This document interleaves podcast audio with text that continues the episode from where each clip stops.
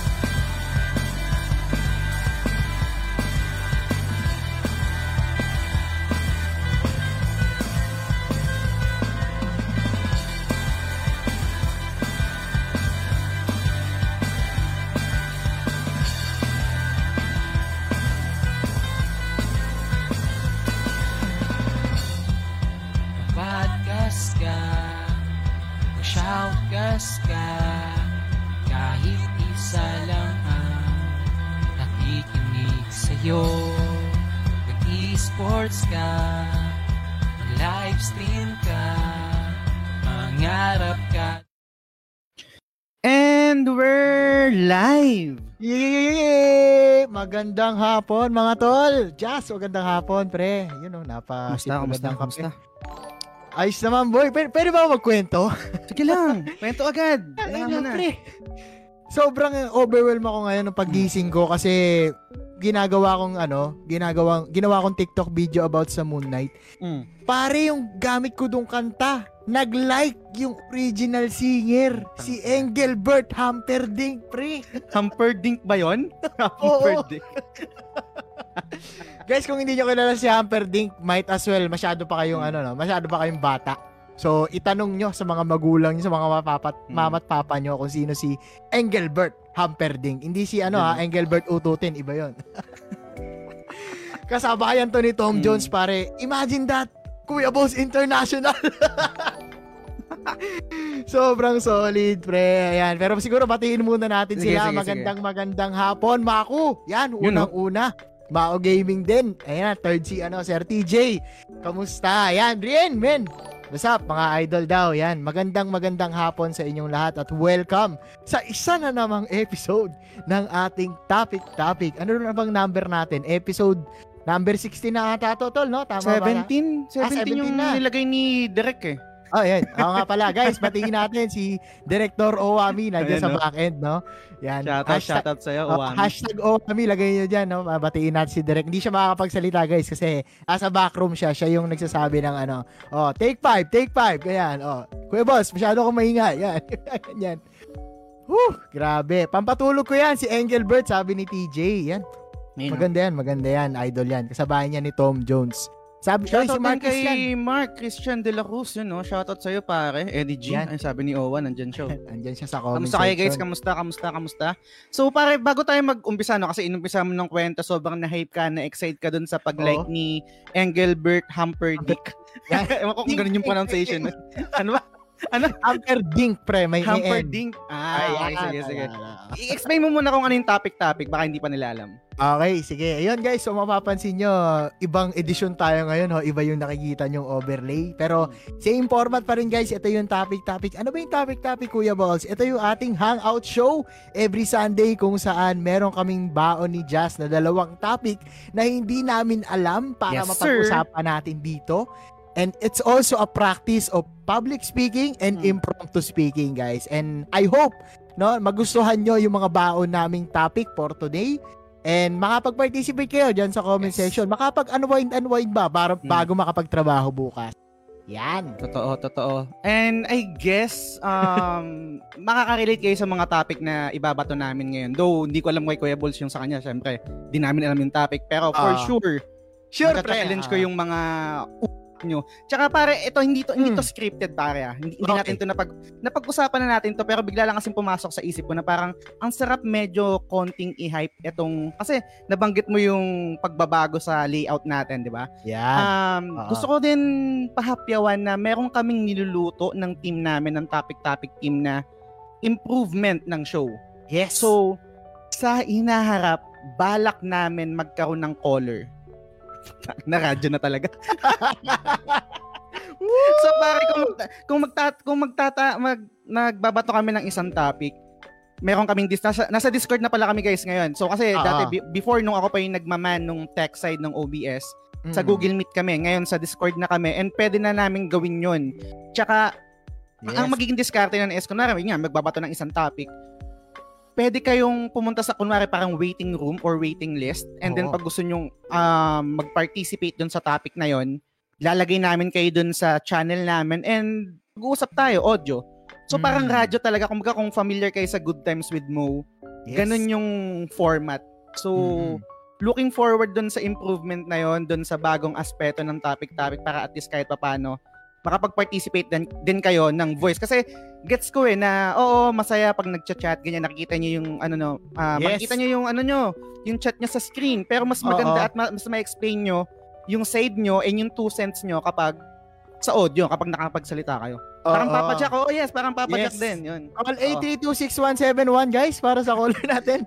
Pero this time hindi nyo kailangan mag-dial, no? Gagawa Mm. kami ng paraan para mahugot namin kayo sa comment section papunta sa Discord and from there hihingi namin yung insight ninyo about Yes. that certain topic. So abangan nyo mga tol, niluluto pa lang natin eh Mm. and hopefully kapag maayos na makapag-participate din kayo doon para tatlo na tayo na nagbabatuhan and I Mm. guess every topic yon iba-iba ang caller Iba-iba natin. yun. In, in and out yun. Parang color lang talaga. Oh, okay, give your Oo. two cents about this topic and then tapos ka na and then out. Mm, to give chance sa Pasok- iba pa- din. oh, pasok naman ng iba. Parang ganyan. Yes. Ang problema lang doon, haba yung episode natin. Pero okay lang yun kasi mag-resign naman na ako sa trabaho eh. De joke lang, boss, kung nakikinig ka. Ayan.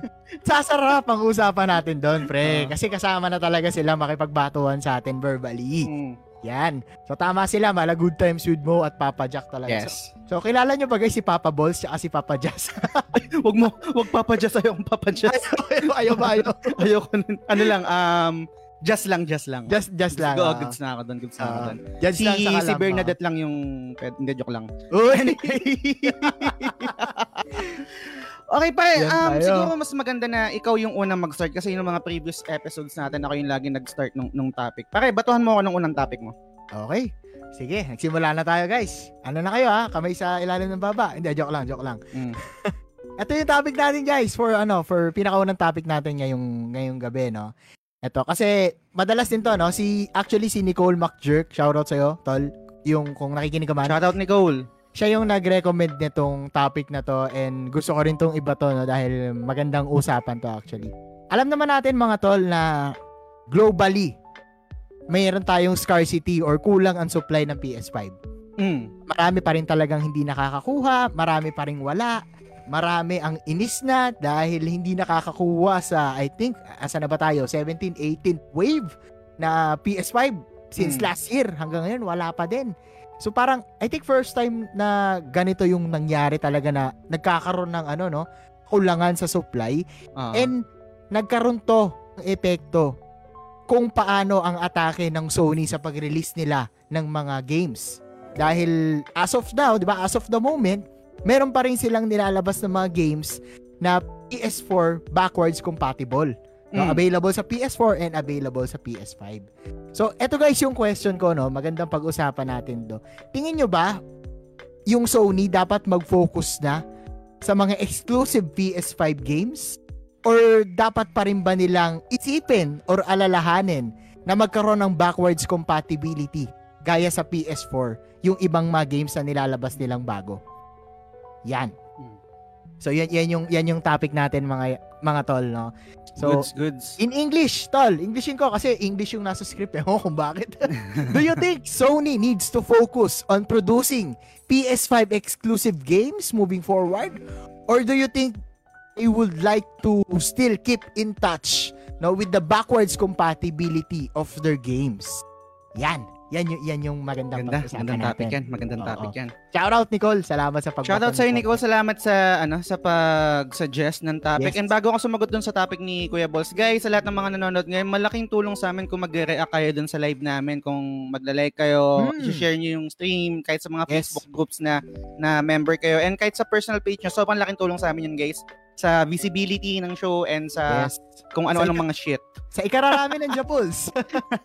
Oo, maraming maraming salamat guys sa nag-heart, Mm. nag-share, nag-reacts yan. Maraming maraming salamat. Malaking tulong talaga yan sa show natin. And dumadami tayo pa, dahil sa inyo. Maraming maraming Uy, salamat. Kuya Balls, salamat sa pag-like ng stream. Nilike yung stream. Salamat, pare. Sinabi mo kasi. Oo.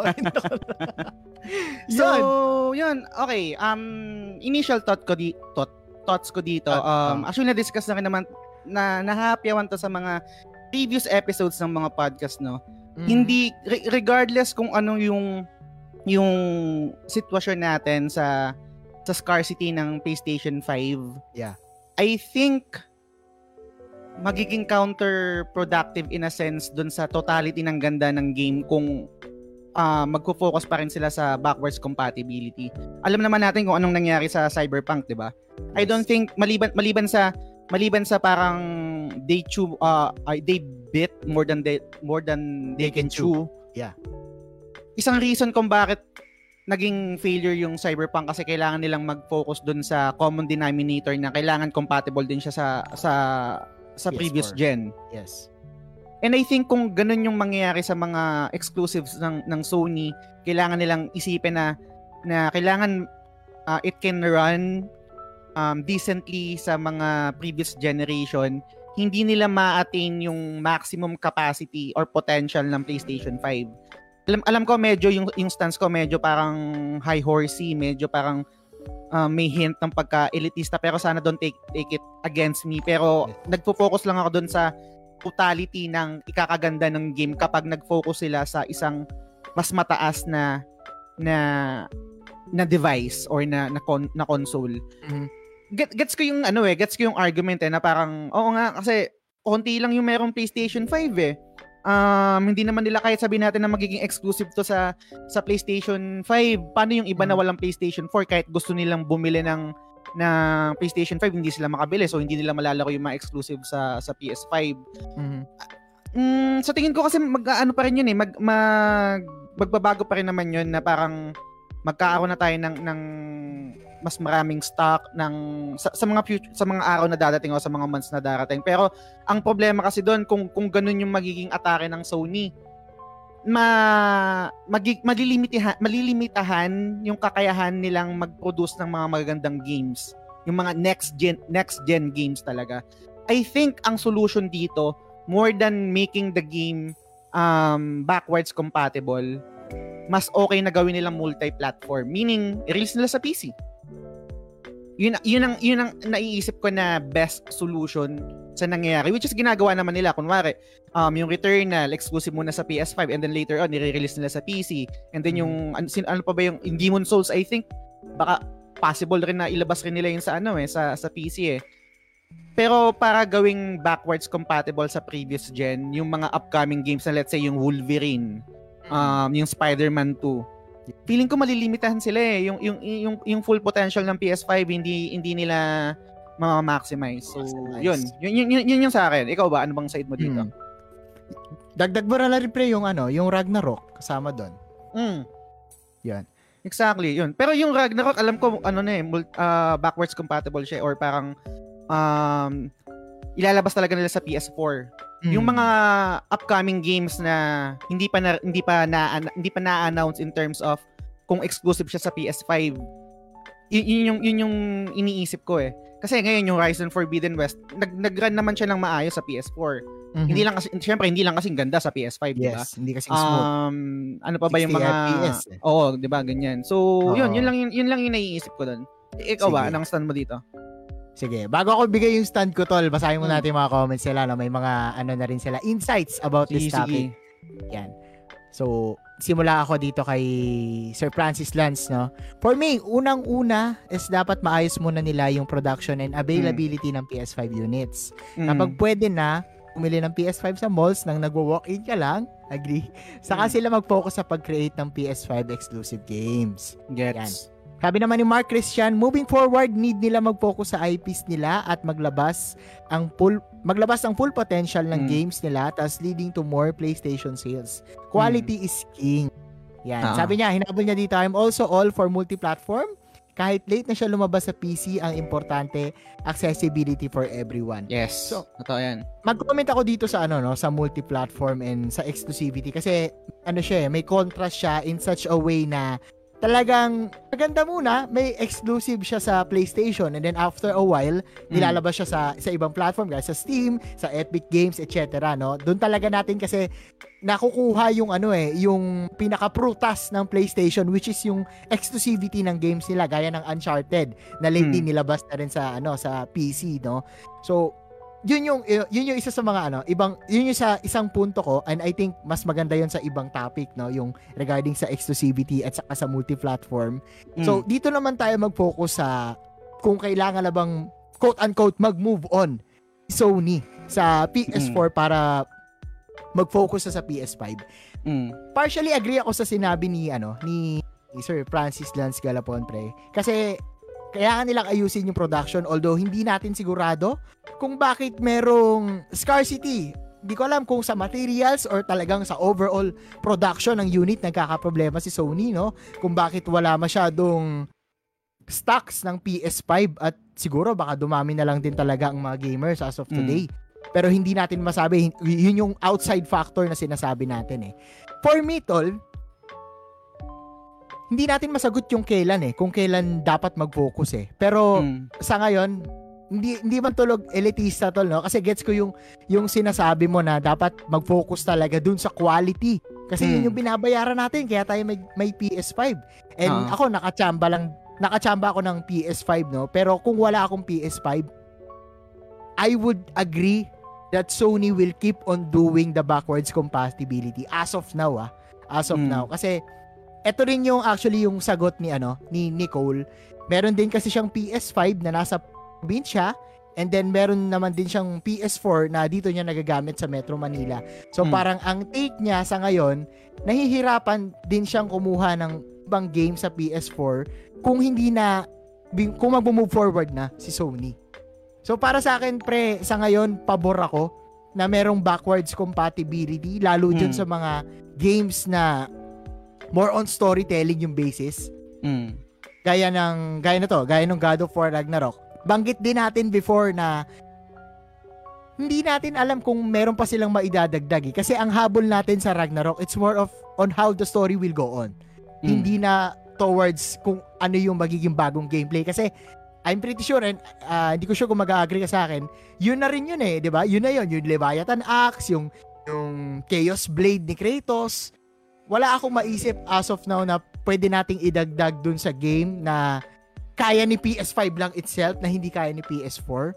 So for Yung, yung, sorry to cut Mm. you off. Yung isang example kasi doon, para lang hindi natin makalimutan, no? yung sinasabi mo, anong, anong, ano yung maidadagdag nila? Una, syempre hindi natin alam kasi mga yung mga devs yan, mga matatalino yan. Kumbaga Yes. sila yung mag-iisip ng paano nila i-innovate yung mga games para maging next gen. Kasi Mhm. anong use nung next gen kung hindi nila kung hindi sila mag-apply ng bago doon? Ang Mhm. isang ang isa lang na napapakinggan ko palagi sa mga podcast na mga taga US na nag-interview sila ng mga devs is yung una-una yung yung pag-process ng ano ng mga assets.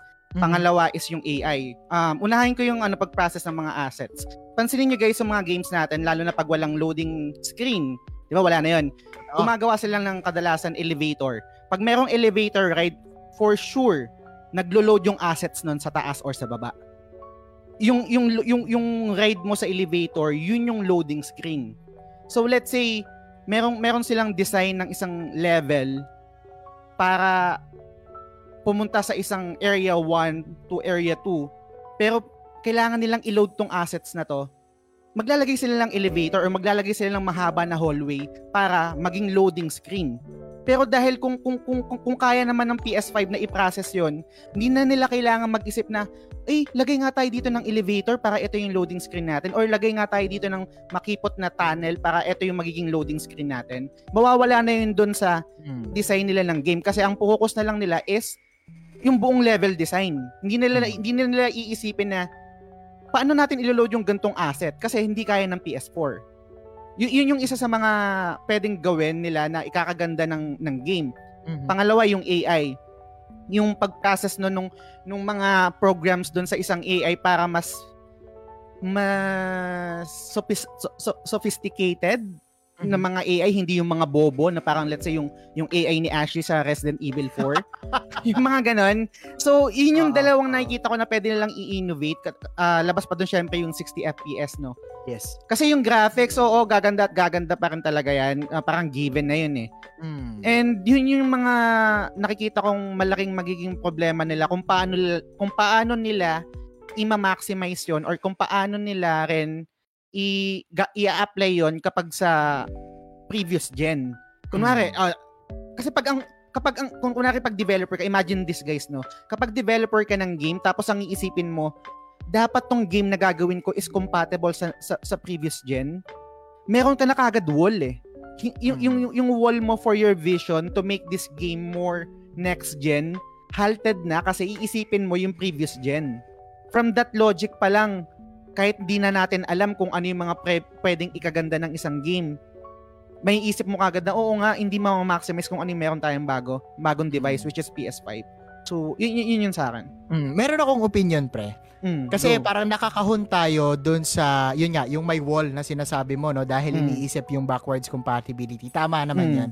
Pero what if, what if talagang gumawa sila ng game na PS4 version and then Mm. totally yung game na isa naman is kayang abutin or yung kayang i-maximize yung PS5 capacity. Ang galing nila yung pre-PS5 upgrade, wala akong pakialam diyan, pero at least Mm. gumawa sila ng quote-unquote magkaibang magkaibang genre, ay, sorry, genre, magkaibang version. rather, nung game na talagang maximize yung PS4. Sige, Mm. okay lang, habaan mo yung loading screen, medyo pixelate mo ng konti yung mga malalayo. Si Ashley, talagang ganyan na yan. Pero gumawa ka rin solid na PS5. O parang, kumbaga to think outside the box, although alam ko sobrang laking budget yung kailangan doon, no? Mm. Pero kasi pre, nanggagaling ako doon sa punto na in terms of sales and business side, Mm. ang konti pa talaga ng market ng merong may PS5 eh. Mm, totoo. Kahit sa mga, sabihin ko, hindi ako lalayo, sa circle of friends ko, Mm. laging ang notion sa akin, anong version mo? Mm. May laro ako niyan, may laro ako niyan. Pero anong version? Kasi ako PS4 lang. May cross-plat ba? Minsan meron, pero paano yung wala?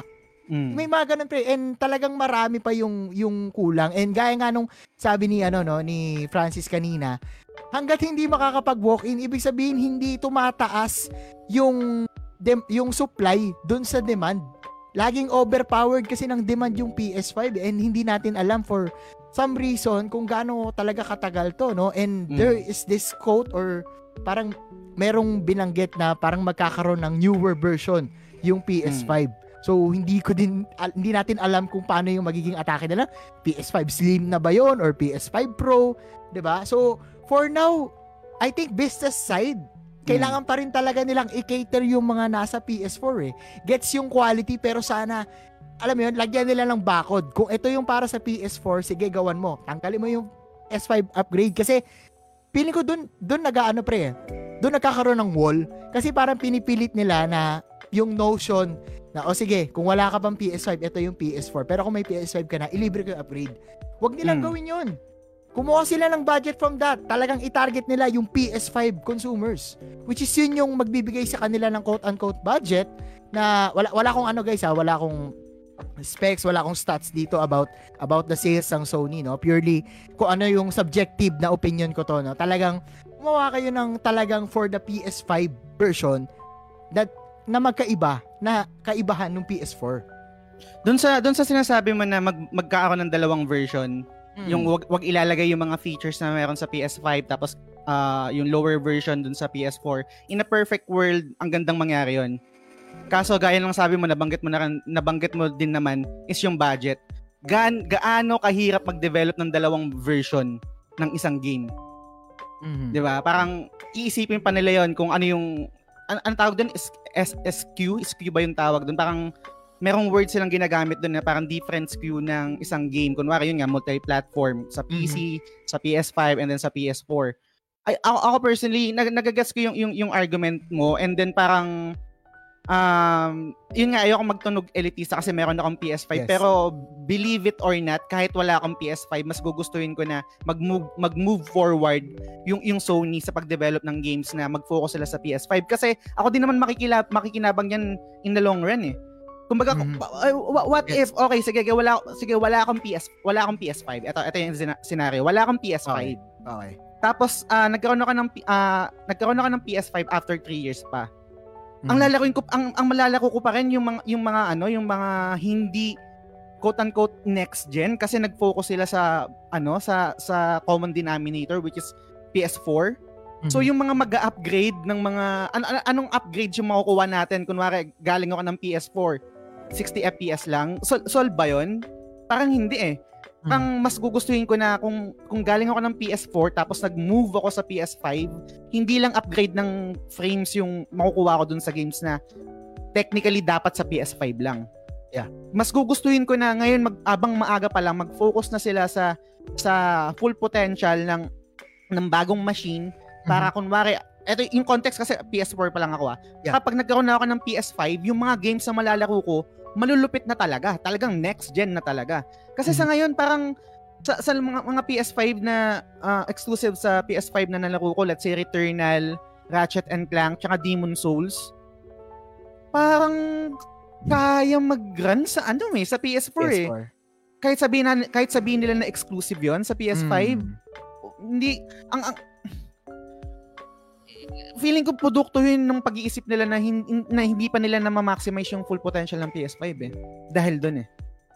So, from from now, moving forward, personally, mas gugustuhin ko na mag-focus na sila na mag-focus na mag-develop, mag-innovate, maglagay ng mga, mag, ah, mag-isip ng mga techniques para pagandahin o mag-move on para dun sa mga exclusives nila. Kasi yung mga y- yung mga tawag dito yung mga third party for Yeah. sure, for sure cross-platform 'yan. Mag mag-release sila sa PS4, mag-release sila sa sa PS5, sa PC, minsan sa sa Switch kung kakayanin ng Switch.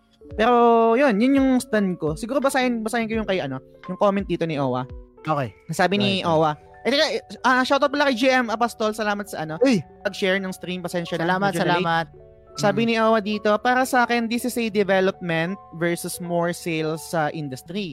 Development, yung producing exclusive games kasi ito yung kailangan para mag-move forward yung industry. Um, Backwards compatibility yung solution or gitna ng generational issues. Parang sa mga matatanda at bata sa isang community, kailangan mag-meet sa gitna para magkasundo lahat. Gets, gets Mm. yun. Tapos sabi rin naman ni TJ, may nabasa akong isang post ng IGN na ang sabi is Sony is expecting to be done with PS4 games by 2025. Mukhang wala pa sila balak mag-focus sa entirely sa sa Sa PS5. Sabi naman ni ah, Albert, salamat sa pag-like ng stream Salamat, sa pag-share. Sabi ni Francis Lance Galapo naman, sa NBA 2K, ang alam ko ginagawa yan. May features sa PS5 version na wala sa Wala sa PS4, uh, version. And yung Version. story mode ng My Career, ang alam ko iba din. Tapos, dinagdagan ni Owa, imagine kung yung PS5 game, matagal yung loading. Siguro yun yung time na pwede nating masabi na ito yung pang PS5, talagang talagang generation. Pwede. Ewan ko, ewan ko, parang nasasayangan lang ako dun sa oras na na magpo-focus pa rin sila sa ano. Though gets ko yung mga arguments niya kasi yun, Yeah, yun yeah. talaga yung reality, 'di ba? Yun, yun yung Mm. reality, wala o, scarcity sa PS5 eh. Pero parang sayang yung oras kung kung common denominator pa rin yung focus nila sa Mm. pag-develop ng games. And Kasi if I'm, oh, Mm. sige, Go go ahead. tol. Hindi, sige, sige. Sige, ah if I'm not mistaken, pre, I think yung yung sagot ko na yung backwards compatible compatibility, yun yung ginagawa nila ngayon Mm. for the sake of business side talaga. 'Di ba? Mm. And hindi ko alam kung counted dito pero alam mo yan, binubuhay din nila yung mga lumang games sa PS1 eh. Hindi, tsaka yung, yung ano kasi pre, yung, yung, nabi, yung nabigay natin na example, katulad ng For, ah, Forbidden West, tsaka yung God of War, Oo. mat- matagal na silang ginagawa eh. Mga 3 years Hmm. ago na sila, 4 years ago na silang ginagawa. Hindi pa nalalabas yung PS5. So gets yon Parang acceptable yon I can say na ah, parang good move, move ng Sony yon Yeah. Pero though hindi ako masyadong parang hindi ako masyadong agree doon pero gets ko kung bakit nila ginagawa ginagawa yon. Ngayon, yung mga bagong games nila, yung mga na-announce pa lang yung Mar- yung Wolverine, yung um, tawag dito of yung yung third party kasi yun eh. Ah, third party. Ah, oh, third party na Square Enix. Um yung Spider-Man 2. Two. Pag yun sobrang sobrang tricky tricky na na conversation kasi kung gagawin nila yung um, compatible rin or parang cross platform din or uh, malalaro din sa PS4 Mhm. parang tanga anong point ng PS5 anong Oo, point Gets, anong gets, point ng pare. PS5 sana hindi nag PS5 parang ganun Mm.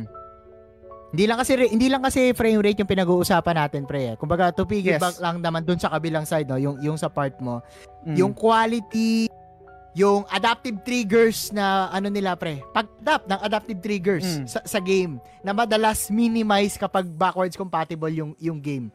Hindi Mm. talaga madalas ramdam gaya nung nabanggit ko before which is yung yung sa Miles Morales, 'di ba? Na sana ang ganda siguro nun kung PS5 ano siya, talagang inexclusive. Kaso nirelease siya sa ano eh, sa sa PS4 eh. So talagang konti lang Totoo. yung mga naging triggers nung ano nung PS5 DualSense doon. So, 'yun. Grabe. Okay. May comment ulit si Owa, sabi niya, feeling ko talaga magsiset ng standard sa PS5 gen yung Gotham Knights at Wolverine. Okay. Feeling ko lang talaga, sana yun talaga.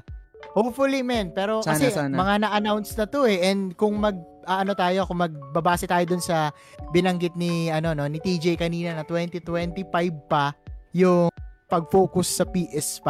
Eh pare, parang Mm. masyado ata tayong maaga sa, sa Mm. PlayStation 5 ano. Doon muna Totoo, tayo sa totoo. PS4 kasi kung pwede pa naman eh. Yun. Pero pero pero sa, sa ngayon na though sinasabi ko na parang sobrang aga ayun maaga tayo nagka Hmm. PS5 na hindi Hmm. pa natin na experience talagang sinasabing next gen na, na literal bilang non-believer ng frames sobrang laki Talaga? ng difference pag 6 nung kung, na, kung naalala niyo yung mga previous episodes namin ni, ni Del hindi ako niniwala sa frames eh parang oh, anong pinagkaiba niya parang hindi naman nakikita ng mata ko Mm. pero nung na-experience ko na yung ano yung 60 FPS di ko na kayang bumalik ng 30 parang once you go black you will no- never go back parang ganun. DJ, salamat sa pag-like ng stream. Thank you, thank agree, you. agree. DJ, Mm. salamat, salamat. Hindi. Sobrang sarap sa mata pag 60. O, so, Totoo. ang hi- hirap na hirap na akong bumalik sa 30. Ang bagal na. Parang ang ang junky na ng movement. Parang nag, nag-download ako lately ng ano ng Bloodborne to to Mm. experience it again. Oo. Ang bagal ni. ang sakit na sa mata. Parang Okay, ganyan. okay. Side note lang, pre. Question. Mm. Yung Genshin Impact ba sa PS5 60? Hindi ko alam eh. Kasi parang nasanay na yung mata ko. Parang hindi ko na masyadong maano na, hindi ko na ma-distinguish kung ilan siyang frames. Pero alam ko kung 30 siya. Ah, So ba- so baka okay. 60 siya kasi m- malinis eh. Hindi ko hindi ko alam Mm. pero kaya, kaya kaya ng mata ko malaman kung kung 30 kung 30 frames per second lang siya. Parang Oo. ganyan. Kasi Nagtigil katulad pa nga ako- nung Bloodborne pare nung Ah. patang dinownload ko yung Bloodborne tang ng junkie naman ito. Tangina. Yeah, magpigibak ako doon, guys. So, sorry, medyo humahaba. Kasi, Mm. yung naglaro ako ng ano, pre, ng Miles Morales sa PS5, courtesy of Mm. the Libreng Hiram Project ng PlayStation Philippines. Pare, akala ko TV ko yung may problema no, noon kasi ang bagal. yung walang Ah. quote-unquote yung HDR. Wala, walang Ah. ganun yung TV ko eh. Pero nung naglaro ko ng PS5, punyeta, kaya pala. Kaya pala mag-FPS dahil Mm. ang, ang nag-upgrade na yung unit, hindi yung TV. So, hindi ko alam Ben ha. I think yung yung TV mo HDR no. So, wa- paano pa kaya kung pati yung TV mo eh may 60 FPS capacity. Sobrang sarap sa Tsaka- mata niyan. Tsaka kung yung TV mo is yung meron tinatawag na VRR ba yun? Yung Ano yun, virtual refresh rate? Reality? The virtual refresh rate. Mm. Correct me if I'm wrong guys sa mga techies sa mga nanonood dyan. Ah, ah, yun, ah. yung, yun yung kasamang features na sa bagong update ng PlayStation 5. Pag may ganun yung TV mo, putang ina, mas mas malupit daw eh. Kaso yung TV ko walang Grabe. ganun eh. Mm. Grabe. Goals? Pero, amin, pero aminin ko pare, medyo nailang ako dun sa lollipop mo ah. sorry, sorry, sorry. Hindi, okay lang. joke lang, joke lang, joke lang. Basta, Walang vape eh. basta tayo ng, mabasa ko ng comments dito. Okay, okay, go ahead. Ah, ay, DJ, salamat sa pag-share. Ar- Arnel, Pableo, welcome sa The Game Silog Uy, Show. Sa topic topic. Welcome. Welcome, Salamat sa sir. pag-share. Kamusta, kamusta? Um, sabi dito ni, uy, um, hello mga koy, hello DJ, salamat sa pagtambay. Mhm. Um, sabi ni Owa ulit, naalala ko kasi nung nilaro ko yung Ghost of Tsushima, Ghost of Tsushima. parang naranasan ko na din yung next gen pagdating sa loading times, immersiveness, nung naglalaro ako PS5 games, parang ganun pa rin, naka 60 FPS lang. Salamat din Christian sa loop, ah, Sulapa sa pag-share ng stream. Welcome Salamat, sa Topic salamat. Topic. Yes. Sabi ni Mark Christian de la Cruz, ba, ah, basta bago ako bumili ng PS5, ubusin ko muna backlogs ko. Yan ang magandang gawin. Yes. Huwag kang gumaya sa amin. Okay. Sabi ni DJ, oo, 60 yon Kuya Balls, yung ano Yan. daw, yung Genshin. Genshin. Sabi ni Ah. Owa, may kasabihin na pag nasanay ka na sa salmon, salmon, sa ka na- salmon, mahirapan ka nang bumalik sa sardinas, totoo. Owa, salamat sa pag-share ng stream. Um, si Christian uh, Sulapa sabi niya, sa ngayon, pa-start pa lang ang mga games sa exclu- na exclusive for PS5. Tsaka ito kasi, kung meron game na ipapublish on both consoles, then since meron na pa akong PS4, edi dun muna ako mag-avail na lang ako ng PS5 kapag start na ang mga game dev na nag-publish ng game na exclusive for PS5 only. Yun nga yung na-discuss natin kanina, no? Ito eh, oo. Mm, sabi ni DJ, pinakamatinding backwards compatible na eh, Xbox console. I agree, maganda yung, yung ano nito, yung backwards compatibility ng Xbox uh, ecosystem. Yung Mhm. favorite mong FF13 Boss Just, eh, 1084 4 to 4K, 60 FPS daw sa Xbox Series X. Grabe. Wow. At ang, ito pang malupit pare ah, Hmm. sa Xbox, alam ko, I, I, I, I bleed PlayStation ah. Talagang fan, fanboy ah. Same. Same. Oo. Pero sa Xbox pare, libre yung upgrade. Oo. Wala kang babayaran. Grabe. Alam ko yung sa PlayStation meron mga libre din na upgrade eh, pero 'di ba yung sa Ghost of Tsushima may bayad 'yon. May bayad. Sa Xbox sa Uncharted, Xbox pare wala walang ano walang walang Lahat lahat ng games. karamihan. Karamihan. Most. Mm, siguro mga nasa 90%, I'm not sure pero kung meron ka DJ, you can confirm. Pero yun yung kagandahan sa Xbox, pati yung sa Mm. games, ah, yung Game Pass nila. Libre, pare. Goals din magka-Xbox talaga eh, no? Mm. Sir Ren, shout out! Welcome sa show! Yan. Shoutout sa'yo, Sir Ren. Oo. Um, pero yun, ah siguro doon na natin tapusin tong first episode. Ay, first episode. ang puta. First, topic pala, first, topic. ah, first topic, Oo. pare. Okay, so, Oo. Go ahead, move forward tayo, tayo sa... sa- first topic mo. okay. So, Second topic natin for tonight. context muna, guys, no? Yeah. Ako kasi yung ako kasi yung tao na kadalasan hindi ako parang nakakasabay minsan sa trend. Minsan I can say kadalasan nga huli ako sa trend eh. Mm. lately, yung obsession ko ngayon sa sa YouTube pag nanonood ako ng mga videos habang Mm. nagtatrabaho is yung tinatawag nila na IRL streaming. Familiar Okay. ka ba doon pare? Hindi eh. Hindi ako Ah, hindi ka rin familiar. familiar? eh. Ito Pero yung mga- in real life, tama ba? Ah, in real life. Ito yung Okay. mga streamer sa sa Twitch na literal na ini-stream nila yung buhay nila. Mm, Kunwari, kadalasan, karamihan parang mga nasa Japan eh, yung mga streamer na napapanood ko eh. okay. And yun, meron ako na-discover. Late, alam ko matagal na siyang sikat.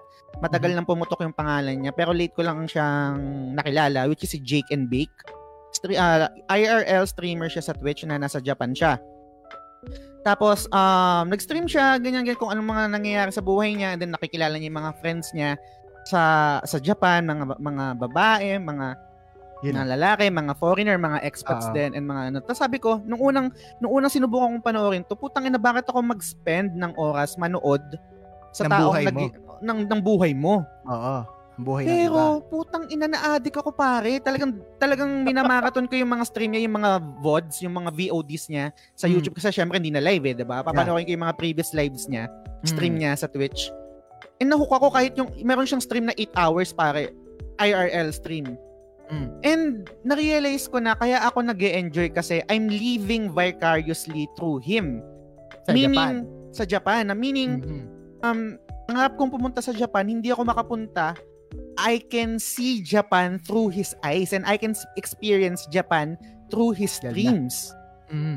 Parang ganun, ganun yung, Yeah. and then na-addict ako and then sabi ko, siguro yun yung yun yung bentahin ng mga type ng streamers na mga ganito na nag-stream ng IRL. Mm. Ngayon, ang question ko sa iyo, Kuya Boss, and sa mga nakikinig sa atin ngayon, Mhm. if given a chance, kaninong buhay yung gusto nyong ma-experience for 24 hours? Ha? Okay. Dapat buhay ah, hindi yung patay. Tao to, tao. O, tao, tao pare. Kahit sino, kahit sino.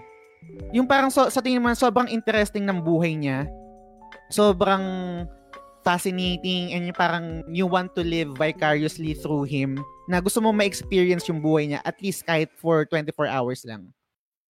Ikaw Mhm. ikaw mismo, ikaw mismo, ikaw, ikaw mismo yung magiging siya. Isekai, pare. hindi hindi siya isekai. Isekai another world eh. Mundo pa rin natin to. Ah, okay, okay. okay. Mundo pa rin natin. Hindi tayo mapupunta sa another world or sa ibang dimension or alternate world.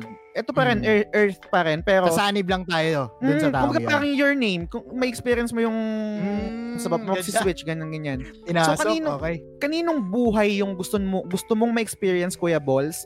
And kayo rin guys sa mga nanonood sa atin ngayon, kaninong buhay yung gusto nyong ma-experience sa loob ng 24 oras? Kahit sino, basta buhay ah. And bakit? Ah. ang ganda, ang ganda niyan. Sige guys, kung may naisip kayo ha. Ayan guys, ito pala yung topic nandito sa Hmm. upper left Ayan, natin. ha. yan, no. Kaninong buhay yung gusto mo ma-experience for 24 hours? Yan. Basahin ko muna yung comment ni Christian ah, sa- Sulapas kanina na ano natin. Ah, sabi Sige niya.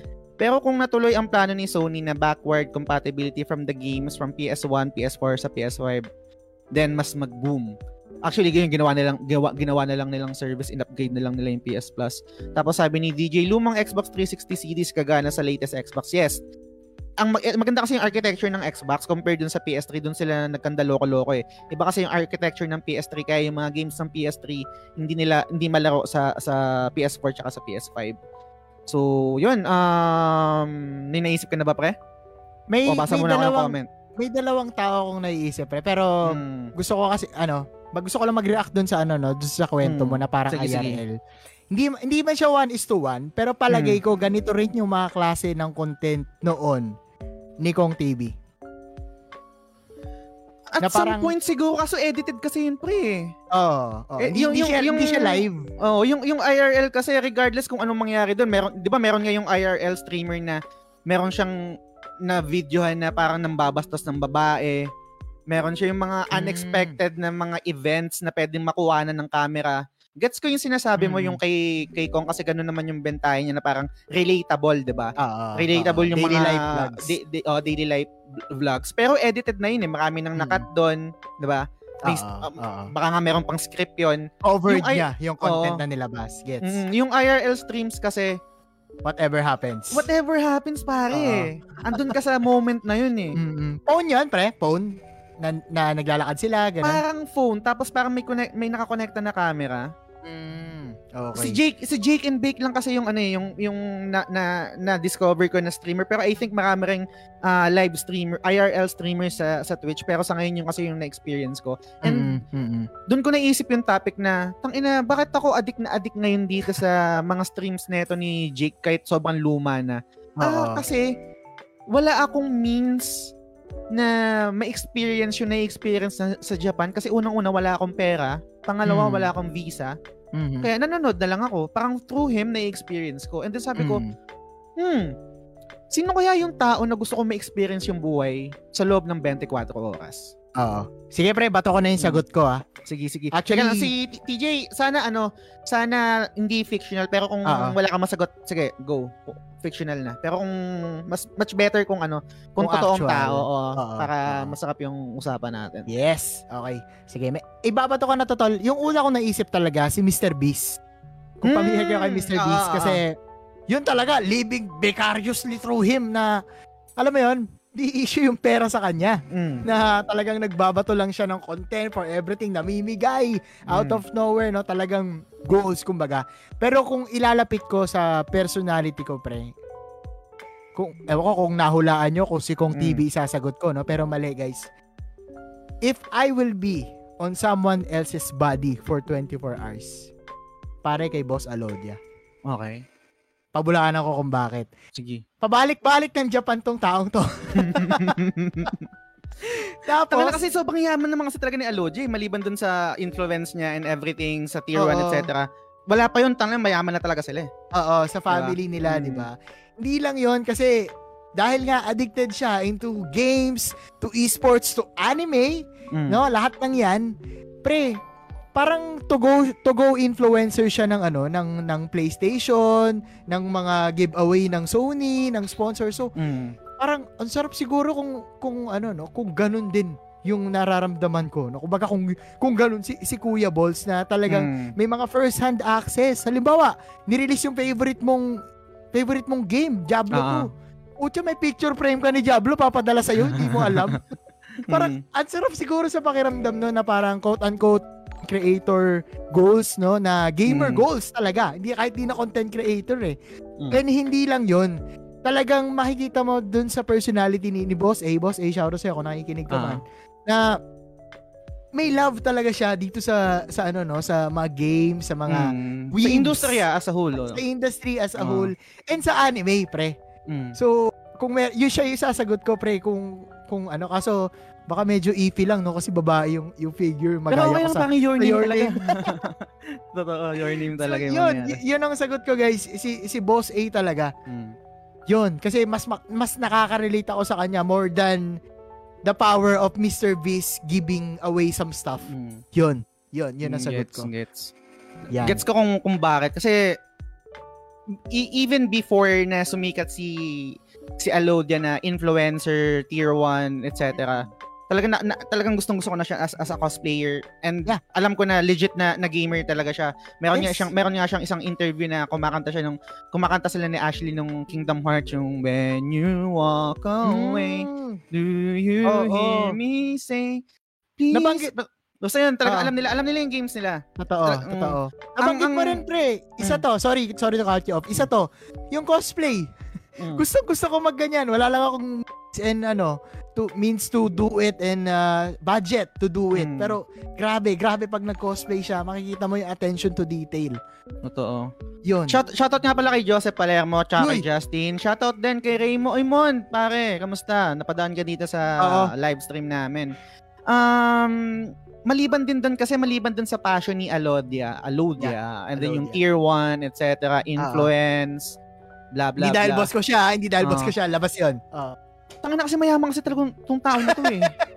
Yun nga eh, leading Diba? vicariously Alam mo yun, yung parang tangina yung ang taas ng window mo to fail, yung parang yung yung yung net mo to, to fail kasi meron kang babalik ka na mayaman na na pamilya na parang goods ka, mabubuhay ka Oo. na ano.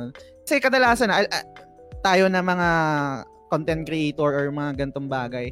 Mm, Hindi tayo makapag full time kasi kailangan meron tayong mga bills na babayaran eh, 'di ba? yes. Eh, eh, what Kailangan natin kung- maglagay ng pagkain sa Oo. lamesa eh. eh, eh, eh, what what if putang ina sobrang yaman ko na hindi ko kailangan magtrabaho, wala akong babayarang bills.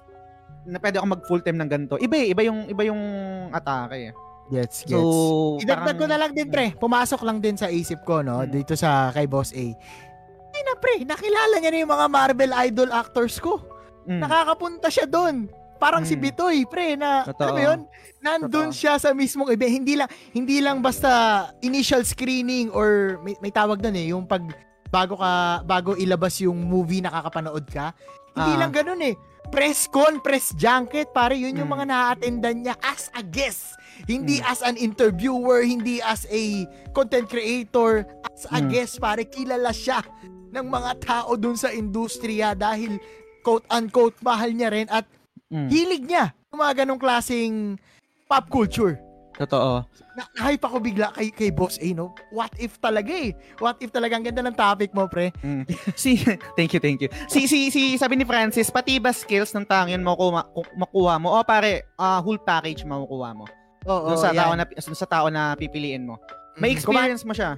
Yan. Commander Ann, salamat sa pag-like ng stream. And shoutout ko na lang din, pre, yung mga nakalike sa kabilang bakod, si Paring. Vince, si TJ, si JM, at si Luis Gabriel Manzanilla Clarete. Napakaganda ng pangalan. Shoutout, sir. Welcome sa, sa show natin for tonight. Welcome Yun. sa Topic Topic. Yan. Shoutout Welcome, daw kay welcome. Engelbert.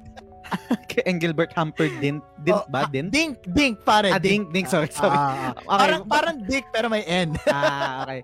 May, may Yan. comment dito si TJ, basahin ko muna to. Sabi niya, siguro kung ac- actual figure, si Figure. Gloco. Sabi niya, trip ko, Mm. kas- trip ko kasi siya pag nag-stream since Nag-stream. naka-follow din ako sa kanya. Oo. Kung magiging streamer ako, parang gusto ko maging tulad niya. Haha, we, we be din kasi siya pag on Ah. stream. Also, Ah. gusto ko, kinukwento niya sa audience niya in a comical way yung mga nangyayari niya outside stream. Gets, Ganda, gets ko yung ganda. ano, ganda to, Gloco. And it, si Gloco, di ba, even siya ang isa sa mga OG console gamer Mm. slash streamer dito sa Pilipinas talaga. Totoo, totoo. Tsaka Yan. trip din talaga yung mga ginagawa ni Gloco. Yung kumbaga, Mm. sobrang sa stream niya, ang dami mo pwedeng gawing memes. Tapos si Luis, shoutout sa, ano, shoutout sa'yo. Salamat sa, sa pag-like. Salamat, sir. Um, si Owa, sabi niya, ako kahit kaninong CEO na may 10k plus employees, bakit pare? Can you expound on this Oo. one? Oh, Business English yun, minded, pre. Ah, shoutout yun, ah. kay Sir Raymond Rojas. Welcome sa show. Shoutout Yan. sa'yo, Anmon. Ah. Ah, sabi ni Owa dito, gusto kong ma-experience yung galaw ng isang company na sobrang daming manpower tapos alam mo lahat ng nangyayari at may At power power ka na galawin yung sistema. Actually, Mm. gawin ko tong jump off, no? Kasi isa sa mga sagot ko is si Elon Musk. Uy! Yun yung gusto kong ma-experience, yung buhay ni Elon Musk. Gusto Go kong ma-experience kung unang-una syempre yung yung yung yung utak niya kung paano tumakbo ang isang utak ni Elon Musk. Mhm. Um kasi gamer din si Elon eh. Sa, sa, sa, sa kabilang banda, um matalinong tao, um forward thinking and may hawak din ng maraming tao. Gusto kong malaman kung paano niya napagsasabay-sabay yon. Kung gaano kalaki yung bandwidth ng ul- ng utak niya para ma-manage yung ganun at nakakapaglaro pa rin siya ng video games. Galing. And at the same time, nakakapag-isip ng mga bagay to innovate technology and Oo. our lives, our daily lives, di ba? All of that So- within 24 hours, no? Mm, 24 hours lang, goods na ako dun, may experience ko yun kung, kung paano niya na, na nagagawa yun, no? And yun nga, gusto kong ma-experience din yung ganung klaseng talino ng tao, pero yung hindi ka, sorry ah, parang hindi ka mukhang masisira na yung ulo mo. Kasi parang, Hmm. parang sobrang cool pa rin ni Elon eh. For me ah, pag nakikita ko siya, parang sobrang cool pa rin niya, kaya mi- minsan Ah. seryoso siya, yung parang may pagka, um, tawag dito, weird in a sense, and, Ah. pero gamer pa rin siya, and then may influence din. Yun nga, and sabi ni Owa, may hawak na maraming employees kasi Oo. hindi madali yung ganun eh. Once na may hawak, may, may tao ka na na, na uma, umaasa sa'yo, lahat ng desisyon mo hindi na lang para sa'yo eh. Yes. May- meron, meron ka ng responsibility sa sobrang napakaraming tao. Actually, hindi nga lang sa sa em- empleyado mo, Mm. maging sa buong mundo. Kasi Mm. yung yung yung mga ginagawa mong bagay, yung mga invention invention niya, yung mga innovative influence, pre. Mm. may, may malaking change na nagagawa sa mundo. So gusto ko may experience 'yon. Paano kaya ang buhay ng isang Elon Musk? Mm. Paano Kasama, kaya? kasama ba si Amber Heard or wala, wala? Wala, wala. Hindi eh. Kasi kung ang usapang babae, ang gusto kong, kung, kung ganun, kung Amber Heard ang datingan, kasi dalawa yung sagot ko dyan eh. Yan, Elon Ah. Musk, tapos isa, Cheese Escudero pare. Kasi sobrang ultimate crush ko talaga si Heart. okay. Okay. Ever get- since pare, Heart talaga. Wala na akong pakialam sa talino ni Cheese Escudero, sa pagiging makata niya, sa pagiging senador niya. Ang gusto ko lang yung experience ni Heart. Quote-unquote experience talaga, pare. Ah, ah. yan, pare. Within 24 hours. Yes, within 24 hours. Experience with Heart Evangelista. Yun! Pare, basa mo tayo ng mga comments. Pasuyin naman ako, pare. Okay, sige. Sabi ni Commander Ann, si Dr. Jero daw, buhay daw ni Kuya Boss. Magsisika. Lagi lang akong tulog. Sabi ni paring Albert, di ba parang sayang yun? Masa, masa, di ba parang sayang yun? Masayang day mo sa mga meetings para i-handle yung company mo? Depende kung paano mo Hmm. i-handle yung 24 hours. Eh. Pwede mo i-cancel yung meeting, puntahan mo yung Hmm. overall ano manager, oy pare, paano nga ba ulito paturo mga ganun. So, So, tsaka sabi- yung tsaka yung depende rin kasi kung ano yung gusto mo ma-experience not necessarily naman kasi na parang gusto mo ma-experience yung buhay niya para mag-enjoy ka o- or for entertainment. Gaya ng sabi Yes. ko, kung gusto ko ma-experience yung Heart Evangelista experience, Cheese Escudero. Pero kung gusto ko ma-experience yung utak ng ni, yung, yung pang nangyari ni, yung, Ah. kung paano si Elon Musk yung pinapatakbo Ah. niya yung company niya and Mm. gamer din siya, yung talino niya, innovation, etc. Ah. so, yun, Elon Musk yung Bil- Billionaire ba si Elon Musk or trillionaire na? Hindi ko alam pare, siguro malamang billionaire 999 yan, oh. Ang Sige, move forward ako sa mga comments tol. Sabi ni Albert, ayun pala yung sinabi ni Albert. Sabi ni DJ, gusto ko maging bahista ng Rage Hmm. against the machine na si Tim Camerford for 24 hours. Ah. Noon, Woodstock Woodstock 99. 99. After nun, pwede na ako na mamatay. Totoo ba? Huwag ka na, huwag na mamamatay. XP, XP lang. Babalik ka sa tunay mong Hmm. katawan after 24 hours. Totoo. Yan, sabi ni Sir Bitoy Bautista, nako mabigat to. Si Kim Jong-un. Tapos may putang ina? Bati na ako sa South Korea. Uy, maganda. Galing, ah. galing, no? Galing yun, ah. Oo, ganda, ganda. Sabi ni Owa, gusto ko lang ma-observe yung XP daw ng pagiging presidente ng company. Yan. Mm. Jeremy Estacio, shoutout. Oy, Jeremy, Yan, eh, shoutout welcome sa'yo. to- Salamat sa heart. Oo. Sabi ni, eto to, Ay, malapit. putang ina.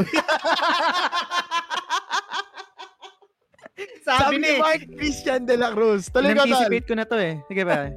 Johnny Sins. Okay. Yan, the joke. Ay, Gusto joke ko lang pala. siguro, Ha, joke lang, joke lang.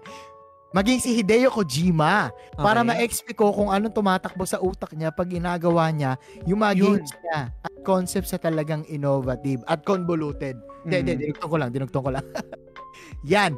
Okay. Pero okay din talaga yun. Gusto ko. Kojima? Hindi, gusto ko din yun. Ah, gets, ko yung, gets ko yung sinasabi ni Mark. Kasi actually, yung ultimate answer ko dito, pero mamaya ko na ibabato. Related dun- Okay. dun, sa sinabi ni Mark. Pero Ah, may ubusin mo. Pa. Oh, meron pa ako Okay. last pare. Oh. Okay. Ahead. basahin mo natin yung mga comments pare. Tapos Sabi ni Allen Juan, sa akin si PewDiePie. Oh, isa din Uy, to. pwede rin. Gusto ko lang din ma-XP yung mindset ni, ni Felix.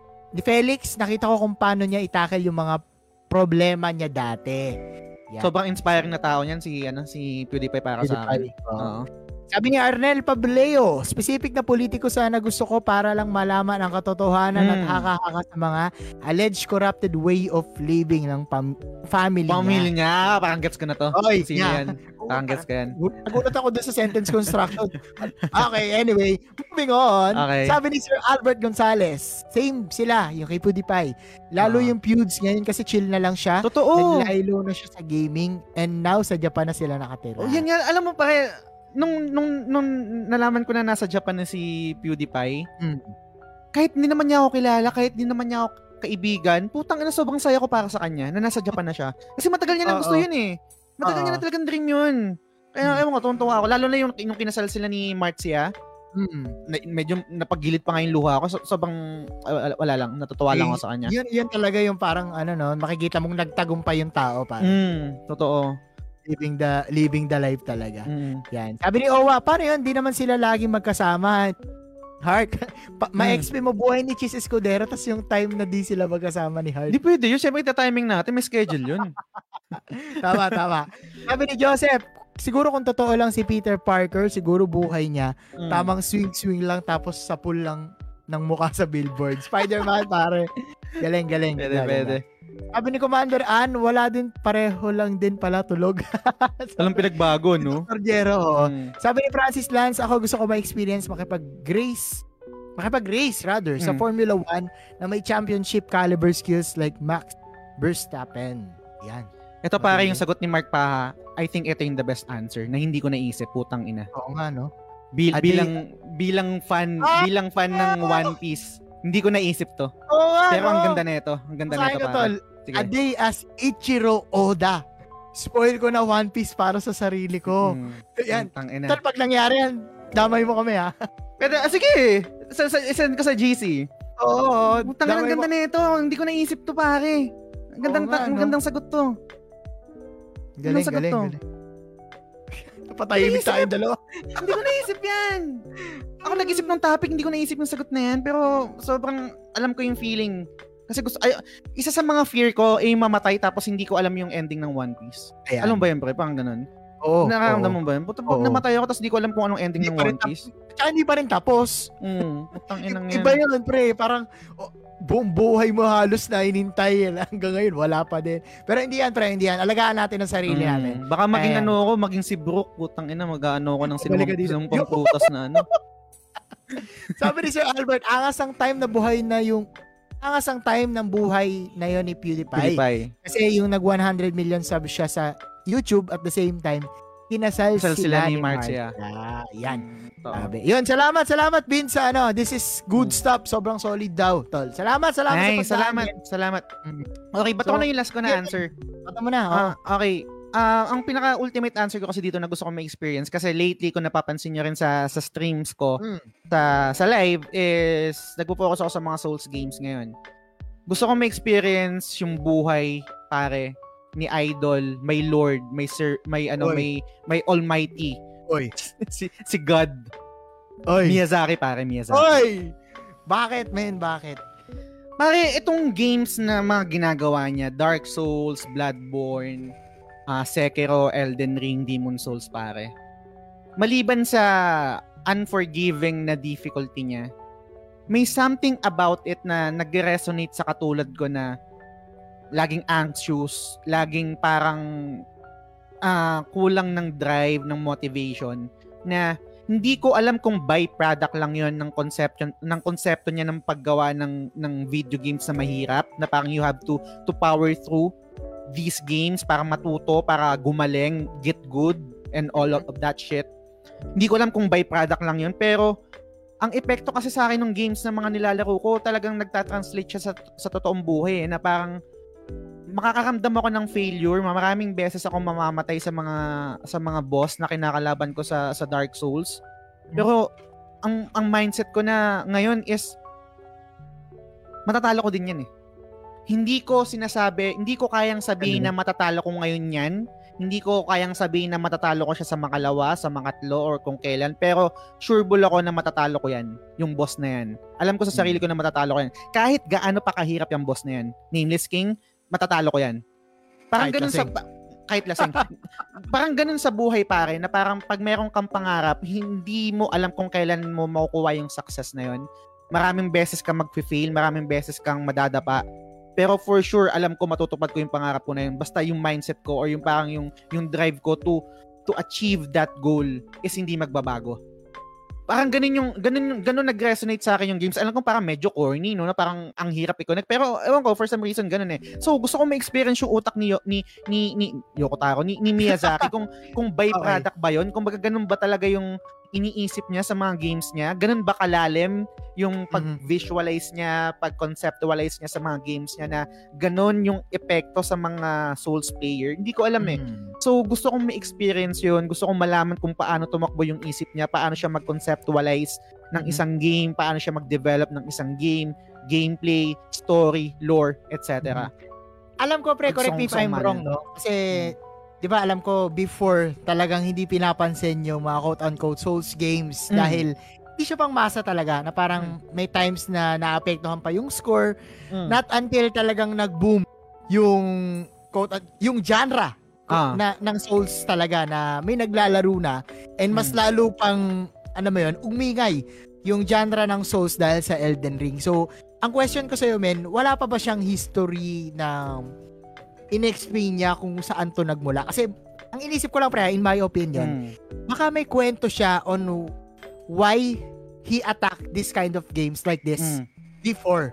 No? Most most like most likely meron kaso hin- Mm. hindi pa hindi pa ako ganun ka deep kay Miyazaki na nag, Oo, nag oo. nagbabasa ako ng mga interviews. Meron ako mga napapa da, na dadaanan, Daanan. napapanood ng mga interviews, etc. Mhm. Pero parang yung iba pa rin pag yung na-experience, feeling ko, iba pa rin pag Yes. na-experience mo first hand, yung utak niya, kung paano Yes. tumakbo yung utak niya, Mm. na parang, yun nga, eh, gusto ko malaman, byproduct lang ba yun ng, ng pag-iisip niya ng isang game? Oo. or parang by by making these games gusto niyang ituro sa totoong buhay na kapag meron kang goal okay lang madapa okay lang mag-fail basta bumangon ka huwag kang Mm. Mhm. press that continue button sabi nga ni ano Dennis Nicole Gaming 'di ba You know, shout out. ang ewan ko iba iba yung iba yung resonance sa akin ng ng Souls Ng na yun, Souls. pare iba iba talaga pare sobra Mhm. na parang sobrang stressful niya, sobrang stressful ng game. Parang ang feeling ko meron kaming toxic feeling ko meron kaming toxic relationship ni ano eh, ni Miyazaki. Miyazaki. Oo. Ah, okay, okay. Na kahit alam kong hirap na hirap ako dun sa mga games niya, hindi ko Hmm. maiwasan, hinahanap-hanap ko pare. Legit. Addiction yata to. Totoo. And Parang- I think, Parang Oo. I hate I hate you Miyazaki pero I love you pa rin eh. Parang love and hate relationship, Oo. pare. And I think nakikita naman yan ng mga ano no, ng mga viewers mo, ng mga Mm. listeners natin sa stream mo na talagang tuloy-tuloy yung paglalaro mo ng Souls Mm. game, pre. Ako Kaya- kasi honestly, nagpahinga ako eh. meron na meron na ngang parang inside joke dun sa stream ko na tangina nagpapatalo lang yan si Just for content eh. Parang ganun, parang ganun. Kasi Ah, Okay, binib- okay. binibiro ko, sige na nga, kasi meron ganun na parang, sige na nga, ayusin ko na nga, tatalunin ko na to. Pwede na to, kung okay na ako sa content, talunin ko na tong boss, parang ganyan. Mm, So, Sige. may, basta tayo dito ng comments, pare, pasuyo naman ako. Okay, go ahead. Sabi ni DJ, sakit doon, namatay ka tapos kinabukasan release ng last chapter ng One Piece. Lungkot na, pare. Ila, sad reacts, pare. Ayoko na. Yan. Sabi ni Joseph, napupunta tayo sa anime, patay tayo dito, Hmm. ba? Na, nakakaba to. Buhay ni Light Yagami. Sulat ko lang sa date note yung pangalan ng mga boss sa games, tas ayun na. De, joke lang daw. Iba to, ibang klase to kasi magre-respond lang yun, Joseph. Oo. Ayan, Sir Christian Ray, Korea. salamat sa... Christian Ray, salamat sa pagdaan. pag-drop by. Mm, welcome sa show, sir. Ayan. Yun yung topic So- namin nakalagay sa stream uh, dun sa layout natin. Kaninong Oo. buhay yung gusto mo ma-experience for 24, 24 hours? hours. Ayan. Ako kay Alodia, si Just naman, eh, kay Cheese Escudero, at kay Elon Musk, at syempre yung last, si Kay Miyazaki. Mia- Miyazaki. Ah, di ba dahil sa So- foot fetish niya, pre? Hindi naman. Hindi naman. pre. Hindi naman, okay. Wala, wala akong foot fetish. Ang, ang, ang fetish ko is batok na makinis na maputi. Yan. Yan. Ayan. Okay, sige. Men, siguro, Hmm. i- ano ko to, no? itawid ko na to, no? gawin kong jump, Sige, sige. jump up yung sinabi mo kanina na parang, Sige. Ano ba yan, pinapatagal na lang ni Just for content na ano, Mm. pinagpapatalo, no? Kasi may relation may relation to dito sa Ah. next na topic na gusto kong ibato. Kasi curious ako guys and I hope ikwento nyo sa amin no, ng buong buo itong ibabato kong topic to sa Mm. lahat ng, ng nanonood sa inyo and kay Owa and kay Jazz. Etong tanong na to, Go. anong laro yung nalaro mo na palagay mo eh sobrang galing mo? Yan. Mm. Yung the best ka, pare. Yan, yan. Hmm. Which game you played that you think you are the best? Kahit subjective ah, kahit yung pakiramdam mong ikaw ah, kahit kahit hindi siya, kahit hindi record based na nag-champion ka sa ganito, nag ah, tournament ka nanalo kayo, kahit hindi ganun. Ano yung game na feeling mo ang galing-galing mo? Yan. Sagutin ko na ba? Unahan ko na? Mer- meron na? Meron na? Oo, meron na. Sige, meron na pa. go ahead. Pare Cuphead. Cuphead. Mm. Yan. Nung natapos ko yon sabi ko, lupit ko. Pero nung na-platinum ko yun, putang ina, I am the best. I am the king. De, sige, men. So, sa akin lang, sa akin lang. ah. Mm. Kabulanan mo ano ba yung Cuphead para sa mga Para hindi yung, alam yung, yung, yung Cuphead. Kasi, ah, side-scroller siya na may pagka-bullet hell Mhm. na boss rush. Kasi wala siya yung mga, ah, meron din siya mga, may, meron din siya mga levels din, pero karamihan kasi mga boss rush lang din yun eh. Parang mga Oo. boss na kakalabon, kakalabanin mo in each ah, area ng world or ng, ng level na yun, ng portion Yes. na yun. Yes. And sobrang hirap ng game na yun. Yung, yung, yung base game pa lang is sobrang hirap na. Um, yun nga, parang, i- imagine niyo guys yung bullet hell. Kung may mga boss kayong makakalaban na ang daming tumitira, ang daming niyang panira, tapos meron pang mga ibang mga mga enemies na pwedeng pumatay sa'yo, etc. Tapos pahirap ng pahirap yon And Okay. sobrang ito ito lang yung game na literal na nagkaroon ako ng ng paltos sa sa tam ko kasi sobrang diin na talagang hindi, hindi ko siya tinigilan. Oo, hindi ko siya tinigilan. Ano nung nilalaro ko tong Cuphead, nagme-message ako dun sa grupo namin na PlayStation Trophy Hunters Philippines and then kay Daddy Player One. Sabi ko, "Pare, Hmm. tang ina nagpapaltos na yung kamay ko dito sa Cuphead pero hindi ko mati- matigilan. Gusto ko talagang tapusin and gusto kong i-platinum." Oo, oo. Sabi nga sa akin ni Daddy, sabi nga sa akin ni Daddy Player One pre. Pare, pag meron ng ganyan nangyari, itigil mo na hindi na healthy yan. Which is totoo, Mm. 'di ba? Hindi na Mm. healthy eh. Um, Pag yung, pag yung mga bagay na ini-enjoy natin tapos naapektuhan na yung physical self natin or yung parang yung katawan na natin mismo gaya sa akin nagpapaltos na yung thumb ko. Mm. Hindi na siya maganda at hindi na rin talaga siya healthy.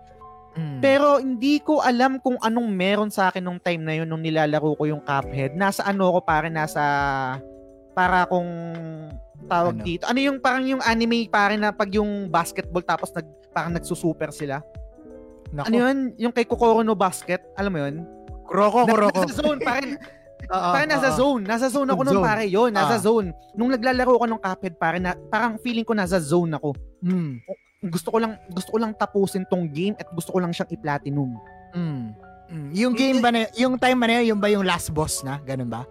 Oh, yung last boss na yun, yung yung yung sobrang hirap na na, na final boss doon. Kasi Oo. may parang meron siyang normal, meron siyang hard, tapos Hard. parang pinakamahirap, parang Oh, ganyan, tas para highest ma-platinum mo yung difficulty game. na yun. Yung- Para yung hardest mo siyang matalo. Oh, kasi parang may isang trophy doon na kailangan mong makuha, kailangan mong talunin lahat ulit ng boss sa pinaka hardest difficulty na meron yung game. Oo, oo. Yun. Grabe. Nung nung nilaro ko yun, gaya ng sabi mo, subjective naman to, no? Yung parang Yes, hindi yes. naman hindi naman yung parang may Oh. record ka na i-break, 'di ba? Pero nung Mm. nung natapos ko yun at nung na-platinum ko yung Cuphead, sabi ko putang ina, I'm the best. the best. I'm the king. I'm the best. Alam mo pare yung Pero ano, yun, yun lang. kung, kung bakit ano no, kung bakit ang galing mo diyan kasi ah, nahiram ko ka guys yung Cuphead konteksto lang no. Isa to sa mga tipo ng laro ay hindi ka pwedeng ano eh, magpa-level muna para lumakas. Mm, wala siyang ganun. Get Hindi good ka eh. talaga. Oo. parang hin- hindi kaya to pre dulot ng pagiging Souls player mo? Hindi, hindi eh. Kasi bago ko nalaro yung Cuphead, Demon Souls, Sekiro, Bloodborne lang yung nalaro ko. Feeling feeling ko, eh, Ah. more, more than dong Souls, ang Hmm. nakatulong sa akin sa Cuphead is yung paglalaro ng Hollow Knight. Kasi nalaro ko din yung, nalaro ko muna yung Hollow Knight bago yung Cuphead. Iba kasi Hmm. yung, iba kasi yung, yung tawag dito, yung discipline as a gamer pag 3D tsaka 2D eh. Yung- Mhm, totoo. I- iba yung controls eh. Iba rin yung Mm. sinasabi mo na pwede ka magpa-level para gumaan yung yung laban mo, lumakas Yup. ka. Elden Ring. Sa, sa Hollow Knight, meron pang meron kang pang konting improvement ng mga skills doon eh ng weapon mo na upgrade yung weapon doon. Oo, oo. Dito sa Cuphead wala, eh. meron ka lang nung skills Wala. na pwedeng pa, pa, pa- pag mag ano mag-shuffle ka lang ng skills na pwede mong Oo. gamitin. Ay yung yung, yung, yung baril mo, yung pea shooter Oo, mo, pwede oo. mo lang palitan yan. Pero other than that wala eh. More on get Oo. good talaga, akabisaduhin mo yung, yung moveset, yung pattern, Yes. etc. Yes. Ang hirap So, nun, pre. yun yung proudest moment. Yun din yung proudest platinum trophy ko, Cuphead. Oo, oo. Mm. Yan. Ano galing, galing, galing. Humility aside. guys. Humility aside. humility aside. Oo, hindi guys, humility aside ha. Ano to? Oo. Kumbaga, gawin natin tong topic na to as a Safe celebration of wins, small wins, pare. pare. Yes. Oo, comment down below guys kung ano yung Mm. feeling nyo, the best kayo. Whether it be an old game, last month na game, o Ah. game 5 years ago, 10 years, yung game na fri- prime nyo nung naglalaro kayo, Yes. Comment down below guys, Kung interested natapos kami nyo yung, yung Ninja Gaiden, isa ring mahirap yun dun sa NES. Diba yung mga ganyan? Okay lang, Oo. i-share natin yan, i-celebrate natin yan kung ano yung Yan. mga games na feeling nyo sobrang lupit nyo. No judgment, pare. Highlight natin dito Oo. yan, men. Sige, basa muna ako ng comment tol bago Sige, ko ibitaw yung akin ha. Ayan. Ayan, si Owa, sabi niya dito. Okay. "Ti- Tingin ko lang naman sa sarili ko. Valorant. Siguro kasi lagi ako sinasabihan ng just ng tense pag.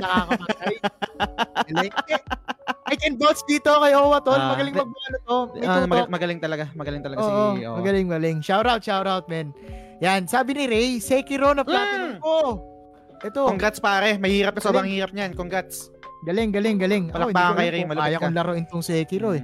Mm. Galing. Ray. Galing, galing. Sabi ni Arnel, yan, ganda ng question. Salamat, Sir Arnel. Ano yung sa'yo? Shoutout Ayan, sa ano Arnel. sa'yo? Oh, sa'yo, sagot ka din. Ano, Mm. Arnel? Sabi ni TJ, ito, Monster Yan. Hunter. Yan. Puta, Excited ako yayain to, nagyayaya Oo. to eh. Andun yung feeling na ako lang kasi yung nakakakapa ng all 14 weapons. Grabe. Uy! ng game na yon Pero syempre, subjective yan kasi pag nasa gaming groups na, makakakita ka ng, makakakita ka na. Pero bilang, bilang lang kayo doon na ganun na may mastery ng 14 weapons. Hirap nun, Pero yan ang reason. Monster Hunter, totoo. May iba, Ako, iba, controls doon eh. Great Sword user lang ako. Sumulat sa pool. Kahit, di ba sa mga Elden Ring, sa mga Dark Souls, laging oo. great, great Sword lang ako. Kahit sa Monster Hunter, Great Sword lang din ako, pare. Mm-mm. Hindi ako nag-attempt ng iba. Ikaw ba, ano bang weapon mo dun? Lagi ako kasing ano, pre, mix ako, pero max ng 3. Lagi yan, it's either strength type, dex type, or long range. Okay. So parang ginawa ko rin yun sa Elden Ring, ginawa ko rin sa Monster Hunter, mm. Kinsek Blade, syempre, dragon yung Ah. dugo ko eh. And Ah. then, archery, tapos, dual blades, pre. Yung, yung, kasi, sobrang sarap sa pakiramdam. Parang pornography sa akin, pre, pag dual wield lagi eh. Ganon, ganon yung nararamdaman ko, pre. Kaya sobrang idol ko si Thor. Sobrang, lagi pag may chance mag-dual wield, nagdo-dual wield talaga ako. So, yun, yun yung, yun yung side ko. Ang Galing! Galing ni TJ, pre. 14 Hindi na weapons. lahat ng weapons, no? Mas, ang, ang, ang, ang, ang word pa niya nagnamit niya pa is mastery, ng Mastery. 14 weapons. Oo, hindi lang marunong. nun. Hindi lang marunong eh. O, pa, bigyan bulaan natin, tol. Mm. merong merong gun sword, may may lance, Gun may kinsik oh. blade, Mm. may heavy dalawa- bowgun, heavy bow gun, tas may arch may ano pa, may light archery lang, bowgun, light bow gun. mm. Ang dami, Hammer. ang dami. Hammer. long sword. Oo. Curious ako, Sir. TJ. Ilan yung hours na ginugol mo sa Monster Hunter? Pa-comment naman. Yan. At ano yung bias mode? Kahit may mastery ka nung dun sa 14 weapons, ano yung bias weapon mo? mm Yan. Ito, dinagdag niya pa, Monster Hunter at Soulsborne. Pero siguro, League of Legends din kahit Diamond lang ako. Uy, Diamond. Uy lang yan, sabi- ba't, bakit lang? Walang Oo, lang lang, diamond pare. ba? Hindi ko nga kaya Oo. yan eh. Tama. Sabi Sir Oo. Mark Christian. Yan. Si Arnel naman. Arnel Pableo. Ang hirap ng Cuphead lalo na Joy-Cons gamit Ah. mo. Bad trip. Shoutout kay Mark, Mark Filmer 1. Thank you for liking You know. the stream. Salamat sir Mm. sa pag-like. Yan. Sabi ni Ray, feeling ko ang galing ko kaso wala namang nakaka-appreciate. Pre, ito na yung Pare ano. ako, na-appreciate ka namin. Oo. Ako mismo na-appreciate kita kasi alam ko kung gaano kahirap yung Sekiro na yan, pare. Totoo. Ang hirap niyan. Totoo. Na-try ko din yan eh. Hindi ko hindi ko hindi ko tinuloy-tuloy. Hmm. Off stream pa yun eh. Tinry ko lang siya. Ang hirap naman nito. Parang ang hirap talaga. So hindi pa ako nag-Elden nun. So wala pa ako Hmm. nung nung puso magtuloy-tuloy ng Hmm. mga Souls game talaga. So congrats Ray, congrats. Ang galing mo diyan. Sabi ni Owa, ito, infamous yung real answer ko. Yung feeling na nasa zone ako, pero feeling ko the best yung kinokontrol ko doon. Pagdating sa role-playing, pwede ka magwala lang in-game. Mm. Parang ikaw talaga yung the best sa tao doon sa game. I can vouch. Maganda to, yung infamous. Hindi ko lang sure kung exclusive PlayStation to. Pero ma- Ah. maganda to. Ah, exclusive. Ah. Yan. Si Cole Sucker Punch McGrath. yata yung magawa niyan, Sucker Punch. Oo, yan, yan. Tama, tama. Ayan, maganda yan, maganda yan, guys. Recommended ko yan. At- And I guess si Owa din. Sa, oy, Sir Posky, welcome sa show. Ayan, Yun, no? tamang kain na naman siya. yan, sabi ni ko talaga Joseph. si Posky eh. Oo, Wagyu Lord yan, pre. Mm. Sabi ni Joseph, Trap Adventure. Di ko sure kung alam niya yan, pero nilaro siya ni PewDiePie. Mala Okay. Mario siya, pero napakadaya kasi bawat move mo may possible traps. Ah, Parang nakita alam ko ko yung ganito. Oo, Ito ba yung, mod, yung modded na modded parang na Mario? Mario. Oo. Oo, oo. Comment down below, Joseph, kung galing mo kung kung nalaro mo to ha. Talagang ano to eh. mo? Pattern, pattern to eh. Mm. Mahirap to. Kailangan nito ng patience talaga. Tsaka Sabi ni- precision sa bawat moves. Agree. Sabi ni Maku, Marvel vs. Capcom 2 sa arcade. Uy! Tambay ako sa arcade before. Pinipilahan ako ng mga challenges. Sarap sa Wow! feeling lang nang walang makakalo. Magneto Sentinel Cable Team Composition. Pare. Ayos. Here Ito comes a new challenger. Ito yung umuubos ng token, pare. Oo, pare. Ayoko to Tapos, maglaro. Ayoko laro to. Sisilipin, tapos sisilipin mo, no? Sino ba yung kalaban ko sa likod, no? Sisilipin mo, Oo. no? Parang isa-size up mo. Tang, ano, Bata, tapos- banatan ko na lang kaya to. Suntukan na lang kaya kami. Wag ba, iba yan, iba yan, pre. Iba Ayaw yan. ba yan? Ah, iba yan. Ayaw ba yan? Sabi ni Mark Christian Games, fighting games din pala. Street Fighter, Third Strike, at Ah. Super Smash Brothers, Melee Ultimate. Yan. Nice. Galing, galing. Sabi ni Sir Albert Gonzalez, Horizon Zero Dawn, pag natalo mo yung mga endgame machines as efficient as possible. Yun, pag nasira mo yung mga weak parts niya, then makill mo. Iba feel eh. Every machine battle kasi doon, puro boss battle. Nice. Oh, I, I. I, I can say ganun talaga. Lalo na yung mga, hindi ko, pa- hindi ko pa nalala ko yung, ay, Horizon Zero doon pala to. Zero, Zero Dawn. Oo, nalako ko na. Thunderjoy, yung mga ganyan, no? Oo. Sobrang sarap na laban ng mga yun. Ang tricky kasi dito, pre, yung, yung weak part ng mga boss doon, sobrang liit lang eh. Mm. Diba? Tapos kailangan mong panain na walang aim assist. Mm. So, galing, galing, galing. Congrats, Sir Albert. Malupet, malupet. Teacher Fred, salamat sa pag-like ng stream. Salamat din sa Salamat. pag-share. Welcome sa Topic Topic. Yun. What's up, sir? Kamusta? Ayan, ulitin ko lang guys yung, yung topic. Ayan, nasa upper left natin. Which game you played, you think that you are the best? Ano yung Yun. game na feeling mo ang galing-galing mo? On a subjective terms. Yan. Sabi ni Francis Lance Galapontol, NBA 2K12. Nako, parang nanghaharabas din to. Pinupugo ko mga pinsan, pinupugo ko mga pinsan ko kasi doon dati. Tapos pakiramdam ko, 2K God! Oh, 2K God! Yan ang bagong title mo, pare. 2K God. Oo. Pag nilalaro ko kasi sila, sila, kasi pinaglalaroan ko emosyon nila, kunwari kaya nila ako talunin, papahabulin ko. Tapos final 3 minutes, tatakbakan ko. Grabe. Curious ako, ano yung team mo dito sa Yes. 2K12? Oo. Comment down below, pre. Francis. Yan. Masyadong brutal yun, ah. Oo. Mga ano pinaasa, pre. Sabi ni DJ, Overwatch Yan. for me. Ito, iba naman. Iba yung feeling ng makaland ka ng 6-man ultimate at Okay. gold medal. Lalong-lalo yung play of the game highlight after every match. Sarap sa feeling nun. Kaya lupit pa din talaga ng Blizzard kahit na ang gago ng may mga Merong konting sipa sa may mga devs, no? dulo eh, no? Oo, Oo. may konting siko. Gago kayo, ah. Oo. Mga sexist na mga Yan. evil companies. Anyway. Yan. Oo. Go ahead. Sabi ni Mark Filmer 1, Death Gambit Yun, no? sa akin, bro. Metroidvania na Souls-like. Ay, oo, Yan. maganda rin to. Sobrang hirap kahit over-leveled ka at fully upgrade equips. Tapos meron isang trophy na finish the game in 4 hours Uy! without closing the game and without leveling up. Tangina. No choice Hirap kundi mag-get good talaga. Buti na iraos. May mga Baka mas mahirap sa Cuphead to, no? Ba- hindi ko alam eh. Anong, anong level ng difficulty niyan sa, sa, sa PlayStation Trophy, ano? Oo. Sir Mark. profiles? Oo. Mm. Baka mas mahirap sa Cuphead to, no? Hindi ko maiwasang mai maisipin to pre no. Ganito, although hindi one is to one, pero ganitong ganito yung mga trophy sa Resident Evil eh. Mm. Yung complete in 4 hours, save minimum 4 4 times. Yung mga Mm. ganyan, ang hirap niyan. So, hindi, hindi ako ganung player. Hindi kasi ako, uh, hindi ako efficient player, pare. More on ano ako. Oo. eh. Take your time. Oo, ako din. Hindi Parang kaya madalas ako nagsisave. Madalas ako, oh, yun, yeah, exactly, Mga speedrunner. Speedrunner, no? Madalas ako nagsisave ng mga gamit, sa dulo ko lang ginagamit, and talagang Mm. save ako ng save nun. Kasi, di ba, iba talaga yung ginugugol ng time ng mga speedrunner natin sa isang Mm. game eh. Lalo yung mga Totoo. Resident Evil series na yan. Yan. Sabi ni Bitoy, sa akin Monster Hunter din. Uy, nice! Grabe. Sobrang na-addict ako sa Monster Hunter World Iceborne nung start ng pandemic. Mm. Na master ko lahat ng weapon playstyles. Wow! Same sila, ni ano, men. Paano yun? Ilang, ilang, hours yung nagugol nyo dyan? Oo. Same Kasi sila ako- ako-. Oo, kasi ako ang mastery ko lang. Hindi, actually, hindi ko pa nga master eh.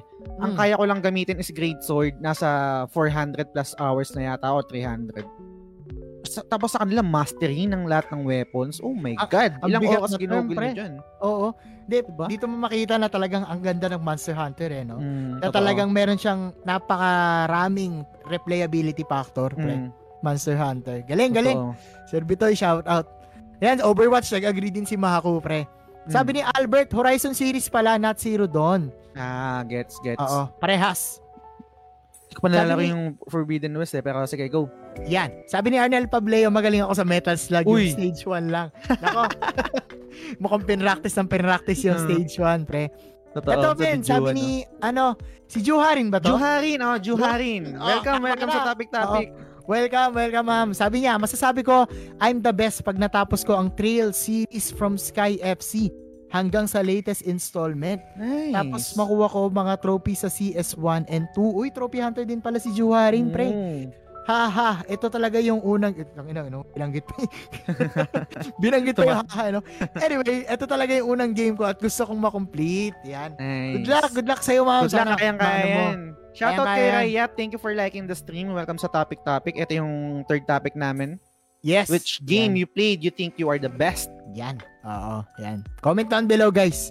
The Mm. best team ba- based sa FPS and the only FPS na nanalo ng Game of the Year, Oo, totoo. Overwatch. Totoo. Yan, oo, yan. Galing, galing, galing. Yan, guys, ang dami na nagsiselebrate ng mga Yes. small wins nila sa games, no? Sabi ni TJ, nagsimula ako sa Monster Hunter, Freedom Unite. Hmm, luma pa to. Na-activate lang din yung curiosity ko sa ibang weapons. Kaya, kaya excited ako sa paglabas ng Charge Blade saka Insect Glaive noon sa Monster Hunter 4 Unite. Nice. JJKC Printing Services. Shoutout sa'yo. Thank you Uy! for liking our stream. Sila Dr. Jero yan, pre. Tsaka sila Dr. Jero yan? yan yung Shoutout, negosyo nila sa t-shirt, guys. Okay, Oo. thank you, thank you. Thank you sa pag-like. Welcome Galing, sa galing. topic topic. Yan, welcome, welcome, guys. Ito, sabi ni Mark Christian, hello, fellow, fellow Trails fan din siya. Hmm. Yan. Tsaga aralin ng mga bowgun at bows sa Monster Hunter. Yan. Monster Hunter 4 Ultimate, ako nag-practice, inabot, grabe, 1,600 hours, tol. Oh my God. Tang ina. Natutulog ka pa. Compute nga natin yan. So sa isang araw, meron 24 hours. 24, di, ah 1,600 divided by 24. Mm. Ilan yun pare? Wait lang ah. Go ahead, tol. Online. Oh, mahina ako dyan. Online calculator. 1,600 divided by 24. oh. Pare na 66 days. Oh, eh, syempre, hindi naman buong araw yun. Kakain pa yan. Ewan ko kung Mm. natutulog, pero kakain yan, sigurado. Ang inang yan. Lupit mo, Sir TJ. Lupit. Laro tayo minsan. Yan. Sabi ni Joseph, Tekken 7, madalas akong panalo sa mga tropa kasi nakabisado kay mga combo. Sino sino karakter mo, Joseph? Galing, galing. Silo. Tekken player pala to. OMG, sabi Juharin, wala pa ako fave trail series so far pero sobrang enjoy yan guys. Sa Mm. mga trails fan, mag-ingay. Dagdag ko lang din, sabi ni TJ, pag may new mechanic na introduce sa Monster Hunter, nakaabang na ako para pag-aralan yung bagong mechanic. Hmm. Kaya nung pumasok ako ng Monster Hunter World tsaka Rise, naka-eyes on ako sa mga weapon mechanic. Alam mo pre, nakikita ko dito kay TJ, si Ah. Gilgamesh pre. Si Gilgamesh. Kahit Dahil anong weapon. hapakan, di ba? Kahit Ah. anong hapakan kayang gamitin, grabe. Totoo, Lupit. totoo. Sabi naman ni Alfred, ayan, Alfred, shout out, Alfred. shoutout sa'yo. welcome. Welcome sa topic topic. Bloody Roar tsaka Guilty Gear. Mga ano Uy, to, fighting old games school na pare. fighting games. Oo. Si ano Nice, to, Nice. feeling ko favorite na din si Jenny the Bat. Magaling yan, maganda yan, maganda yan. Horizon Zero Dawn, naalala ko nakapatay ako ng Thunder Jaw, feeling ko ang lakas ko, sabi ni Same, Owa. ako din. Nung una, una, ko na, una ako nakapatay ng Thunder Joe. Feeling ko Oo. ano ako, balupet na tao. Malupit. sabi naman ni Justin, ito, God Ano? of War 2, Resident Evil 4, Guitar Hero 2, Two. and SSS X Tricky. Key. Puro PS2 days. Naalala ko dati naglalaro ako pag wala nang panghulog ng barya yung mga nanonood sa akin yung naguhulog, yung naguhulog para makanood sa laro ko. Ang galing. Oo, oh, yes ah. Putong, ano, parang, ano yun, parang ano yung kato, parang yung katumbas na nag-send ng stars sa'yo. Oo, oh, pre, dali Diba? mo, dali mo. Nagsend ganun, no? Iba talaga to si, ano, kalibre ni Justin. Ah, iba to si Justin, malupit Oo. yan. Pero surprisingly, hindi hindi Souls game ang nabanggit mo ah. Medyo Oo nga, eh, no? parang ano ah. Hmm. Cute. Do- doon na siguro niya binuhos yung ano, yung expertise niya sa Ah. gameplay, pre. Napunta siya ng Souls. Sabi ni Alfred, 2K na daw, oh. Yan na, Yun oh, naghahamon nag na, oh. nagkaya ano, o 1v1 oh, Alfred versus ano, Francis. Francis. Oo. Sa sa swimming, sa swimming, no? Oo. guys, ano lang ha, celebrate small win lang. oh. Wala, mag-amukan dito. Ah, magkapos Yeah, biro tayo lang, dito. biro lang. Sabi niyo ako, add ko na Destiny 2, lalo yung nakapag-solo legendary sector ako. Feeling ko ang Uy. lakas ko na. Next target ko makapag-solo Grandmaster, kinakain ng Destiny 2 yung oras ko. Yan, dami-dami nag-agree. RE3, tinapos ko dati ng 8 hours. Ano to, yung retro o yung remake? Kasi yung remake, mabilis lang talaga yon. Yan. Siguro pre, bago ko ituloy, ibitaw ko Hmm. na yung sa akin, no? Kasi, Sige, pare. ano ata to, unusual, walang, walang nagbitaw Sige. saang game yung feeling ko ang galing-galing ko and I think nahapyawan ko na to before. Pare Special Force. Hmm, SF. Oo, SF, Mm. barilan, pew pew. Oo. Alam ko guys ha, hindi lahat lang barilan. Although, pare-parehas yung barilan. Magkakaibang games yan. Iba-iba yung spray, iba yung pag-adapt nila sa recoil ng, ba- ng barrel. Iba-iba yan guys. Pero yung SF talaga, alam nyo na, I think naabutan nyo naman yun, no? at alam nyo yung gameplay, so hindi na ako mag-focus doon. Oo. Pare, bukod sa yung precision ko doon at pag sinabing pangalan ko, ang pangalan ko noon noon tol, Your Deads eh. Yo, Dalawa kami noon, dalawa, partner kami. Paolo, Ah. shoutout sa'yo tol. Alam ko di ka nanonood pero shoutout Shoutout sa'yo. Shoutout pa rin sa'yo. uh, dalawa kami Your Deads pre. Kami Ah. lagi yung tambalan na pag kami kasali, lagi kami top frag. Hmm. At yun, di na papalitan yun. Puntang ina. One shot, Uzi Gaming, you name it. I have it pare. Kaya kong gamitin. Dragonov, PSG, Ah. Uzi, M4A1, M16, recoil lang AK, pare. Nag-translate lang ng konti sa CSGO, medyo pareho, pero iba pa rin talaga yung sa SF. Ang Mm. importante doon, pre, yung application ng bunny hop na hindi ka na tumatagos or hindi ka na naapak sa lupa. Uy. Pare, iba yon iba yon precision yon control control tsaka space tapos Ah. W Ah. hindi pwedeng mali yung landing mo. Tapos, WAD, W, WA, WD. Or Ah. kumpa, atras, ASAD. Aray, kagar, isipin mo, nagbabani hap sniper. Hmm.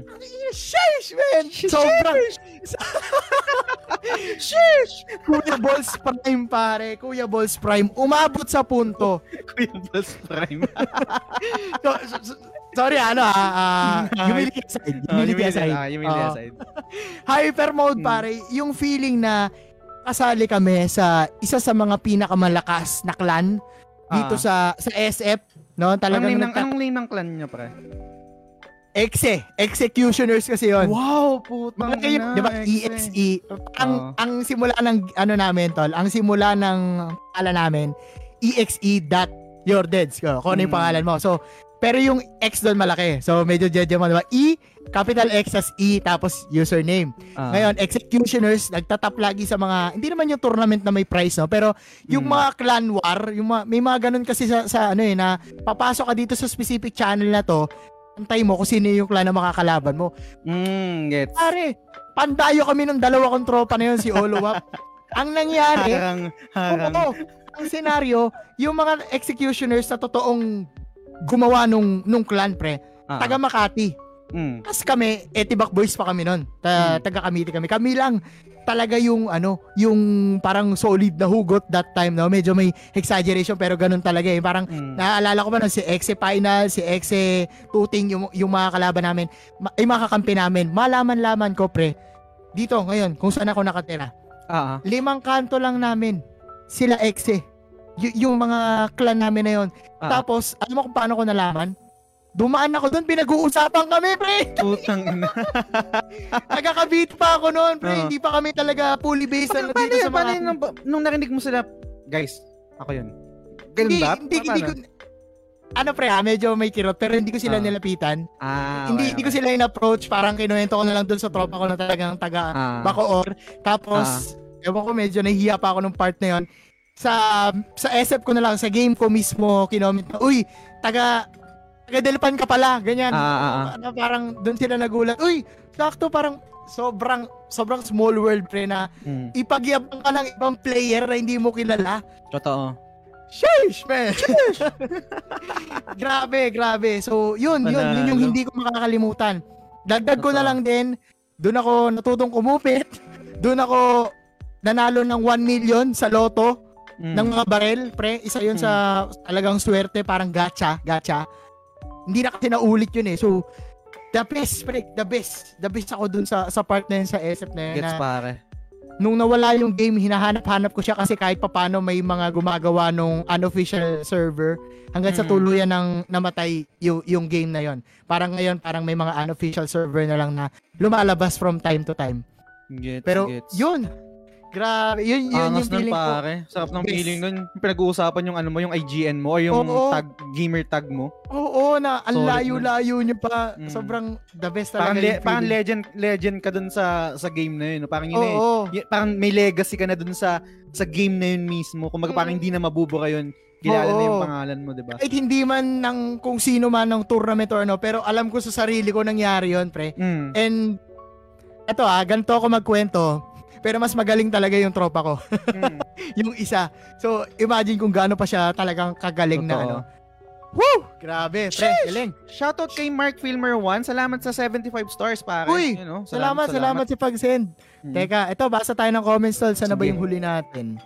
Ito, si Justin, yung huli. Sa RE2, small footprint carbon na trophy, may limit yon lakad mo, tas yung trophy na walang bukasan ng storage. Storage Back. box. Grabe, buti na lang may YouTube. Ayan, Nice. mukhang nag-speedrun din si, si Justin before. Ayan. Sa PC, siya, nag-uusap sila about sa Destiny 2. Tapos na pala yung unang topic. Ayan, sabi ni Commander Ann. Ganda ng topic. Salamat, Sir Albert. Ayan. Appreciate yung mga skills natin. Totoo kasi Oo. underrated to guys eh. Yung mga ganitong klaseng pinag-uusapan natin Hindi, about tsaka, the tsaka game. may, mahirap i-share to kasi magmumukha mayabang eh. Di ba? Pag Hmm. share mo lang to ng, kunwari dun sa, sa, sa wall mo, sa, sa, sa page mo, or sa Facebook profile mo. Oo. Kadalasan, may mga tao Useful ang mga basa putong inan to, Oo. mga nito. Ito yung magic ng show guys. Kahit ano ibato Mm. nyo dito, open-ended ang discussion natin. So yun guys, maraming maraming salamat uli sa lahat ng nagpa-participate. Yes, Yan, sir. sabi ni TJ, ang game lang na speedrun ko is Pokemon Ruby. Anong lang? Hirap kaya niyan. Tinapos ko in a day. Kasi pag pinatay ko yung Game Boy Advance SP ko, madidelete siya. Madidelete yung save game ko. Gawa ng sira na yung memory nung cartridge ng Pokemon Ruby. Mm, yung Uy. battery siguro nun. Yung, kasi may battery yun, yung mga cartridge. Diba? Oo. Nalaro mo ba tong Ruby, men? Hindi pa, hindi ako Pokemon fan eh. Ah, hindi ka Pokemon yan. Oo. Okay, sige. Pabulaanan ko ng konti, pre, ha? Shoutout muna Ah. kay Jero. Salamat sa pag-share, pare. Ay, Dr. Jero, kamusta? Mm. Yung mga Pokemon games, pre, hindi to, hindi to, ano, hindi to mabilis na game. Mm. Considering na ang bagal pa ng pacing, ang bagal ng mga dialogue, kahit may fast na dialogue speed doon, mabagal pa rin eh. Totoo, totoo. And let's say nakakuha ka ng bike, mabagal pa rin. So, to have the game finish in a day, pare, Mm. iba yun. Totoo. I- I agree. yun. Oo, ang lapit mo, DJ. Grabe. Idol. Pwede ba kitang maging idol forever? Sama nyo nga si ano guys, si Dennis Nicole, usapang lods daw eh. Yan. Sabi ni sabi ni DJ, unemployed ako nung time na yan, sir, kaya nagka-time talaga sa Monster Ah, Hunter. Hindi pa Galing, siya galing. nagtuturo si Teacher TJ. Okay, Mm-mm. gets, Oo. gets. Grabe yung dedication. O yan o. Albert Gonzalez can vouch. Nako, yung anak ko, addict din sa Monster Hunter, sabi ni Sa Mako. pa, maangas Si yan, malupit yan, oo. Nakita nyo na din yung game hours niya. Totoo. Totoo. Totoo. Yan. Sabi naman ni Ray, hanggang insect glaive lang ako sa Monster, Monster Hunter. Hunter, Uy, oo. si ano, si same kami. Sabi ni DJ, 11 years old lang ako niyan, wala akong labasan sa bahay. Pero gra- Mm. Grabe yung ano pre, yung conviction talaga Yes. noon, regardless of age. Ito, Oo. Sabi ni Sir Fred, sa akin The Last of Us 2, feeling ko speedrunner ako dun eh. Pero seryosohin ko talaga yan pag bakasyon na para makapag-submit sa speedrun.com. Ooh, nice! Tuloy mo May- yan, pare. May ano pa, may, may website to. Ano ba yan? Ano ba yung speedrun.com tol? Hindi ko hindi ako familiar diyan, eh, Ah, pero okay. oh, oh, meron na, meron ako yung mga ano, games done quickly. Yun lang yung parang Mm. napapanood ko sa sa YouTube mga Oo, oo, speedrunners. oo. Galing, galing. Galingan mo Sir Fred. Mm. Galing, galing. Kaya sabi kaya ni ni, Joseph. ano yan, ni Teacher Fred yan. Oo. Sabi ni Joseph, ayan, bias raw si Alicia Boskonovich, yung pick ko sa Tekken. Yan. Oh, yan, nag-aamo ka na sila ng 1v1. Ayan, Dota 1, isa rin yan, Sir Mark. Feeling mo, pag marunong ka mag-invoker, Dota gods ka. Hmm, Never totoo. ko pang natutunan si Invoker. Quest, Wax, Hex, napakahirap. Hindi ko hindi ko rin natutunan yan pero isa sa mga pwede kong ipagmayabang dun sa mga pag naglalaro kami ng mga kaibigan ko nung, nung college days, yung mga 2008 to 2010 is yung pag may naririnig ako na putang ina nag-morphling na si Jazz. Ah, Iba, iba. Tanungin mo ako, pick pre. yun morphling. Tanungin mo ako sino best pare, ko sa Dota. Sino best pick mo pare? Dota 1 ah? Mm. Ah. Lycanthropy. Ay putang ina.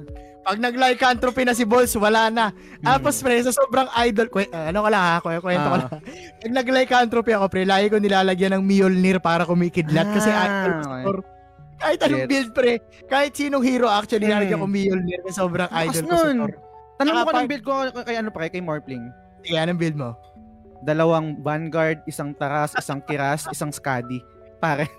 Ang kunat tapos Ang kunat. tapos isi-switch ko sa Agi, pare.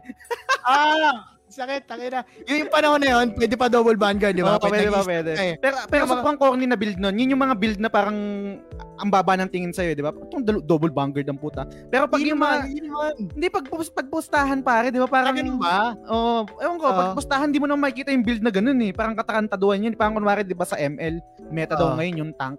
Pero anyway, sobrang Oo. layo na sobrang Wait, layo na ang alam ko yung the double vanguard, pre kay Axe. Tapos Ayun, backdoor. mm. Diba? Yun, yun ginagawa yan. ginagawa ko yun. Yung sa akin naman ginagawa ko yun kagad kung parang nagsiswitch ako. Di ba meron si si Morphling, si-switch mo siya sa Agi. Gagawin ko siyang Ah, Agi ah. type. Tapos nakadalawang vanguard. Gagawin- So, ang lakas ng damage niya, mataas yung armor, mabilis tumira, tapos makunat, pare. GG, pre. Mm, Basag GG. well. Alt QQ. At yung... Woo! Grabe, Dota Okay. days. Sabi ni Alfred, ito, tuloy ko, nung high school ako, CS 1.3, no? Ito may server, no? 1.3. Alam na alam, nakasali pa kami. Regional elimination sa Glorieta. Natalo kami ng HOA. Shoutout sa clan namin dati, Ninja. Naku, Ah, HOA, ano to, pare? Horseman of the Apocalypse. Alam ko tong team na to. Familiar ka ba doon? Hmm. Ito yung isa, ito yung isa sa sikat na, na clan sa sa 1.3, Horseman of the Oo. Apocalypse, pare. Ah, okay, okay. Grabe. Pandayuhan para to si Alfred. Oh, ayun na, may mag-aamok na naman dyan. Oo. Sabi ni Marco, Bolsimus Prime lang sapat na. Bagong term yan, pre, ha. Sabi ni Mark Paha, hindi to video game. Bilyar, Okay. mga sir. Ah, pwede naman. Nakikipagpustahan na ako sa Oo, mga matatanda. lang. Eh, grade 3 lang ako. Hmm. Grabe. Grabe. Parang. Hanggang ngayon ba to, Ah, Sir. Mark? Hanggang, hanggang ngayon, tinuloy mo to? Curious ako, Sir Mark. Comment down below. Sabi ni Ray, kaya pala magaling sa Left 4 Dead. hindi, hindi naman. Tamba lang. Sabi ni Alfred, naranasan ko pa muntikan kaming makipagrambulan sa isang com shop. Com mga shop. ayaw magbayad ng pusta. Puta, Nako. gangster yata, gangster yata to si Alfred eh. Ngayon Rasta na eh, oh. Rasta na. dating, Yan, oo. dating gangster. Kasi si, si Ju Harry parang may Ju- comment ah, na. Nung nagawa ko mga cha- challenges sa Pangya, Pangya. alam pa eh, no? PSP at natalo ko si TJ Balyares ng isang beses. Ooh. Mga ngayon, boy. Sheesh! Sheesh, man. Shoutout Ah. kay Macy Tang. Salamat sa pag-follow sa The Game Silog Show. Follow Uy. rin kay Kuya Balls pare. Or Ayan, ma'am. salamat, salamat, salamat. Salamat, follow, follow. Oo. Sabi ni Justin, Kuya Boss, ano rango mo sa SF? Umabot ka ba sa DFI Games nung nawala SF? Oo, umabot ako doon sa part na yun. Parang substantial SF siya, pre. Yun yung gumagawa ng server na ano. Ah. Kasi hindi na siya, umabot pa ng play part yun eh. Kasi noon, kalimutan ko na yung pinaka-server niya, pero nawala kasi yun that time. Eh, nandun yung pinaka-account ko na may isang million. Anyway, sabi ni Jero, eh, hindi, isang million talaga yung, yung yen ko doon, pre, yung, Ah. yung gold. Tapos, sa sobrang, to ah, kwento ko na lang din. Sa sobrang, alam mo yun, kuripot ko kahit sa games, Ah. hindi ko yun, hindi ko yun na max, hindi ko yun nabili ng kung ano-ano, pre. Parang pinang-repair ko lang ng mga barrel tapos naiwan lang doon hanggang matapos yung game sa sobrang Mm. kuripot ko. sobrang nagmanifest dun yung ano, scarcity ko sa sa pera. yan, tanginang yan, Geomancer na. Oh, si DJ, Geomancer, pre. JJ Monster Show. Shoutout Oo. kay JM Cruz ng Zero Hour Discussion. Salamat sa Uy, pag-like ng stream. JM, what's up, what's up? Ito yung topic sa upper left natin, tol. Ay, ito pala Hmm. sa kabila. Yan. Sabi ni, eto si Jero Baratrum daw sa kanya. Ah, okay. Oo, nagcha-charge Yun yung nether strike yun, di ba? Yung makikita mo, Yes. puto, nether strike na ako. Alam mo ba pre yung notion na nagne-nether strike yung hinga? Hindi yung hininga. Parang ibig sabihin, mabaho. Sobrang Oo. baho. ng- Kung ilang ka mag-nether strike pre, hanggang dito abot. alam ko lang Anyway. yung Alam ko lang yung tangina nito, yung hininga nito, ano, gangster. Sabi, bakit gangster? Tumatambay sa ilong. Iba din yun, pre. Iba. Classic yun, classic. Ah, ah. okay. Sabi ni Mark, Axe Backdoor Double Vanguard. Yan, ginagawa Mm. niya. Mga, do, eh, mga Axe player pala to. Sabi ni Mark pa, ha? Natigil na ako maglaro ng college. Sayang lang, masaya pala pang flex sa inuman. Totoo. So, ayan. So, So, anong ra- nagbibilyar din kami dati kami, and si, si, si, si Alpha the experience din kasi taga Intramuros kami. Merong sikat na Hmm. bilyaran doon. Yung sa amin yung malapit yung better and then yung malapit naman sa inyo Kuya Balls yung Mags. Tama ba? Mags ba yun? Magallanes sa PLM, Intramuros. Oo, di ba? Ah, yung Mags, may bilyaran din doon. Oo, yun. Oo, oo. Which is katabi na yun ng Pacific ngayon, yung parang counterpart ng Mineski na computeran. Mm, mm, mm. Sa amin Yan. kasi malapit na bilyaran better. Ewan ko na padpad ka doon. Pero Mm. yun, doon kami doon din kami Yeah. dati lagi nagbibilyar. Oo. Kasama oo. yung ex ko. Marami, marami. Uy. Oy. Oy. Oy. Okay. Sige. Better Okay. days, sabi ni Alfred. Yan. Ah. Nakakamiss tuloy yung mga panahong Bane Hollow lang ng Las Piñas pa ako. Tung ino, pre. Oy! Syudad, pre. Tung ina, Las Piñas represent. Meron pang ano, no? Parang top global na title, no? Ang galing, galing, galing. Christian Ray, no? Mm. Ma- ma- mayaya nga to sa Dota 2, pre, para may taga-buwa tayo. Yun, no? Oh, may inaabo si Dr. Jero. Bad trip sa akin mga tropa ko pag nagbabaratrom ako. Lalo, isa kong tropa pag nagpo-puds ka na remake na Ah. daw agad. Tapos Ayun lang sabi eh. ako na FF niya, gigil sa akin eh. Yung mga kalaban mo na ano, no? Yung, yung, hindi, yung hindi, hindi na nag-level, hindi na nagkapera kasi kakadeny mo. Bad trip yung ganun, pre. yung sobrang lakas mag-deny. Oo. Teka lang, ah, sagutin ko lang pre yung ano, yung yung tawag dito, yung tanong ni Justin. Nakalimutan ko eh, pero bago mag-eagle. Layon, Lieutenant, Lieutenant Colonel. Lieutenant Colonel, Elticol, pare. Elticol. oh, yun yung ano, abbreviation ah. Lieutenant Colonel, pre. Yan, yun yung ano. ko. Owami, our director, salamat sa pag-share ng stream. Yun, shinare thank ni. Owami. Salamat, salamat. Guys, Mm. maraming maraming salamat lalo na dun sa mga nag-heart reacts at haha Yes. reacts na hindi lumalabas sa notification. Maraming maraming salamat guys for supporting us and welcome sa show. I hope you can Yun. participate dito sa ating last topic na ibabato ni Justin Taya, J. Sir Paul. Yun. Um, sobrang saya ng topic natin, no? Sobrang saya ng Hmm. topic na binato ni Kuya Boss. Lahat kayo nakarelate, nag-participate Hmm. kayo. So, dahil sobrang anxious ko na tao at sobrang negative ko na tao, gusto ko naman malungkot na topic. Tignan nga natin. Tignan Okay. natin. I'm not sure kung mag-agree kayo, pero ako personally, um, naniniwala ako na sobrang powerful ng words.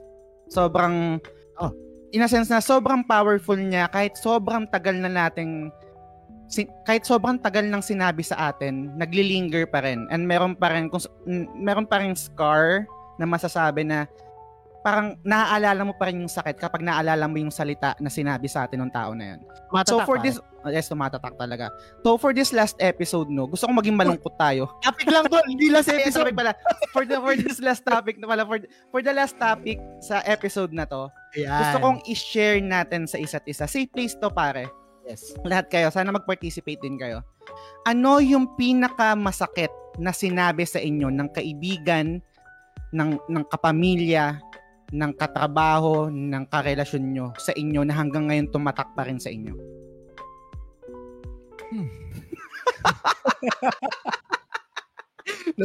Nawala yung hype ko. Teka nga. Ano? Meron ba? Hindi kasi parang late, na-realize ko kasi to, no? Nung, nung, Ano konteksto? Yan. Ah, nung parang nagbab kasi mahilig kasi ako pare magbasa ng mga comments sa YouTube. Yung mga random comments minsan 'di ba may mga hater, pero kadalasan may makikita ka din din ng mga mga comments na ah, parang may iyak ka, matatouch ka, etc. and masasaktan Mm. ka at the same time, no. And meron meron mga comments ako nabasa ko na parang 2010 ko pa siya nabasa, 2012, 2014. Hanggang ngayon naglilinger pa rin sa akin yung, yung, yung nabasa ko na yun. Pero words lang yun eh. So from there naisip ko, sobrang powerful ng mga salita sobrang powerful talaga niya na kahit kadalasan ako hindi ko napapansin pag nagbitaw ako ng isang salita sa podcast or sa stream ko, baka meron ako nasaktan. Let's say sinabi ko na overhype ang Chrono Trigger. 'Di ba? Baka baka merong nasaktan noon at the same time para, baka tumatak sa kanya 'yon kasi sobrang love na love niya yung yung Chrono Trigger. So from Mm. there, naisip ko magandang topic to, ah. parang i-share natin sa isa't isa kung ano yung parang pinaka masakit na natanggap natin na salita sa kapwa natin. wa- wala akong goal sa topic na to. Gusto ko lang pag-usapan kung ano yung mga na-experience nyo, na-experience natin. At ano yung mga masasabi nyo na pinakamasakit na salita na narinig nyo. Nasab or nasabi rin sa inyo. Ganda. Ganda pero downer, no? Pero, ganun talaga eh. Okay. Baka gusto mong ano pre, gusto gusto mo bang mauna? mo na ba? Unahan mo na ba? Ah, ano, Okay. medyo bumanlaw sila ng konti, magkaroon sila Ah. ng ideya. Ayan. Okay, unahan ko pare, no? Ah, medyo masakit talaga to, pero kilala niyo naman ako guys kung, kung nakikinig kayo ng podcast, nakikinig kayo ng stream, lalo na yung The Game Silog Shot streams ko every Hmm. Friday ng madaling araw, no? May pangalan na. Sobrang, oh, sob- sobrang open ko guys. Um, parang I wear myself on my sleeves. Yun ba yung parang word doon? Parang ganyan. Sobrang Hmm. open ko, sobrang transparent ko sa inyo. Lahat ng nararamdaman ko, sinasabi ko sa inyo. Minsan nga Hmm. oversharing na eh. So Hmm. ngayon, isi-share ko tong isa sa pinakamasakit na natanggap kong salita. Galing sa ex ko. Go ahead, pre. Ay, may Okay. babasahin ka ba? Ah, babasahin ko okay, pare. okay, okay. Sige, sige. Ito yung pinakamasakit na sinabi niya sa akin. Alam kong nangarap tayo sa isa't isa na tatanda ng magkasama. Pasensya ka na, hindi ko na matutupad yun ng kasama ka. Hanggang ngayon, tandang-tanda ko yun, pare. Akala ko may kasunod pa. Yun na yun, pare, yun na yun. Nung, nung nabasa ko yun, pare, nasa Korea ako. Gusto ko magyaya ng inom sa mga barkada ko, kila Noy, Mm. kila Ghouls, kila Ken, Mm. hindi ko mayaya yung mga barkada ko. Wala akong shoulder to cry on. Wala akong wala akong malalapitan na barkada na I can open na basag ako ngayon, na wasak ako ngayon. Mm. Hindi ko alam kung paano pa ulit mag-uumpisa. Hindi ko alam kung paano ko bubuuin yung sarili ko. Kahit ko rin pakinggan pero literal ganun yung nangyari sa akin. Sobrang Mm. Parang imaginein mo na Lego na nahulog tapos wasak-wasak. Hindi mo alam kung anong parts yung para saan, para saan to, para magmukha ka ulit tao. Mm. Gets.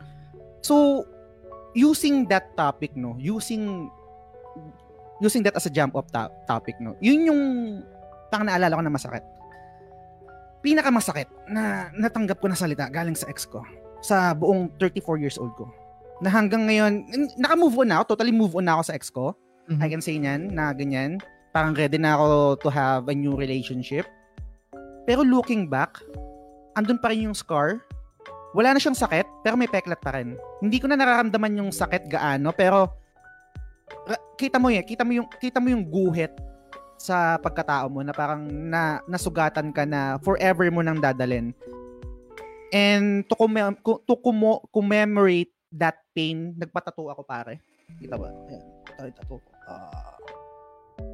Hindi kita. Ayan, ayan, ayan. ayan. Ano yan, pre? Anong ibig sabihin yan, tattoo na yan? Parang mahirap explain mahaba kasi parang um, Mm. graphic siya pero to make it short parang ang go ang ano neto is to the wounds that will never heal parang ganyan Mm. Grabe. so alam ko sobrang downer guys no pero Ah. lalo na galing tayo sa, sa, sa topic na masaya pero Mm. This is how the show goes eh ba parang anything goes tayo pag-usapan natin lahat Mm. And nagkataon lang na ako yung sa, sa partnership namin ni Kuya Balls, ako yung medyo negative, ako yung medyo anxious na tao, no. And gusto kong gusto kong hindi i- hindi i-promote yung yung yung emotion na to. Bagkus ay gusto kong ilabas natin pag-usapan para mas maging okay tayo na tao. Kasi pag pag kinikimkim natin kadalasan, 'di ba, parang tangina bigla na lang puputok sa ibang paraan. Mm. I think pag nilalabas natin to, pag nag-uusapan natin yung mga na build up or yung mga gantong moments na nakatanggap tayo ng ng salita na masakit na sa kaibigan natin, sa relative natin, sa boss natin, sa karelasyon natin even, Mm. is it will make us stronger. Sa, sa mga susunod na pagkakataon, pag nakaramdam ulit tayo ng ganito, naka-experience ulit tayo ng ganito, baka hindi na ganun kasakit. Baka malesen na. Baka meron na tayong guard. Baka naka-vanguard na tayo. Baka nakatarask na Oo. baka nakaipon na tayo ng pera. Parang ganyan. So, yun. Um, pasensya kung medyo downer, pero Sige, pre. is Siguro, it, it una- is what it, it is. Parang. Unahan ko na, no? Mm. magiging ibang klase tong atake ko dito sa sa topic mo. Pero Mm. kailangan ko tong iba to kasi para sa akin feeling ko valid to. Mm. And I hope you bear with me guys. Medyo mahaba-haba ito, no? Sige lang. Kung one is to one sa topic mo, pre, na pinakamasakit na sinabi sa'yo ng kaibigan mo, family member mo, or karelasyon mo, Mm. kung isa-isahin ko, wala. Thankfully, mahal ako, ah, hindi naman mahal, eh. lahat naman tayo mahal ang pamilya natin. Mm. Walang ganong kasakit na sinabi sa akin ng pamilya ko, Mm. karelasyon ko bilang lang sa kamay para magkaroon ng ganong kabigat na factor. Mm. Yung mga kaibigan ko, hindi ganon kalakas ang loob magsabi ng mga masasakit. Kung meron man, hindi ko Baka hindi ko hindi mo alam. pinatatagal. Ah. Pwedeng hindi ko alam. Oo, hindi ko pinatatagal and at the same time hindi ko pinababaon ng todo sa akin kasi kung may problema, pare usap tayo. Mm. Kung ayaw mo nung ganito, o may, ayaw ko sa akin, masyado akong maingay, masyado akong bossy, sabi mo Mm. sa akin, bukas ayos yan, the next week ayos yan.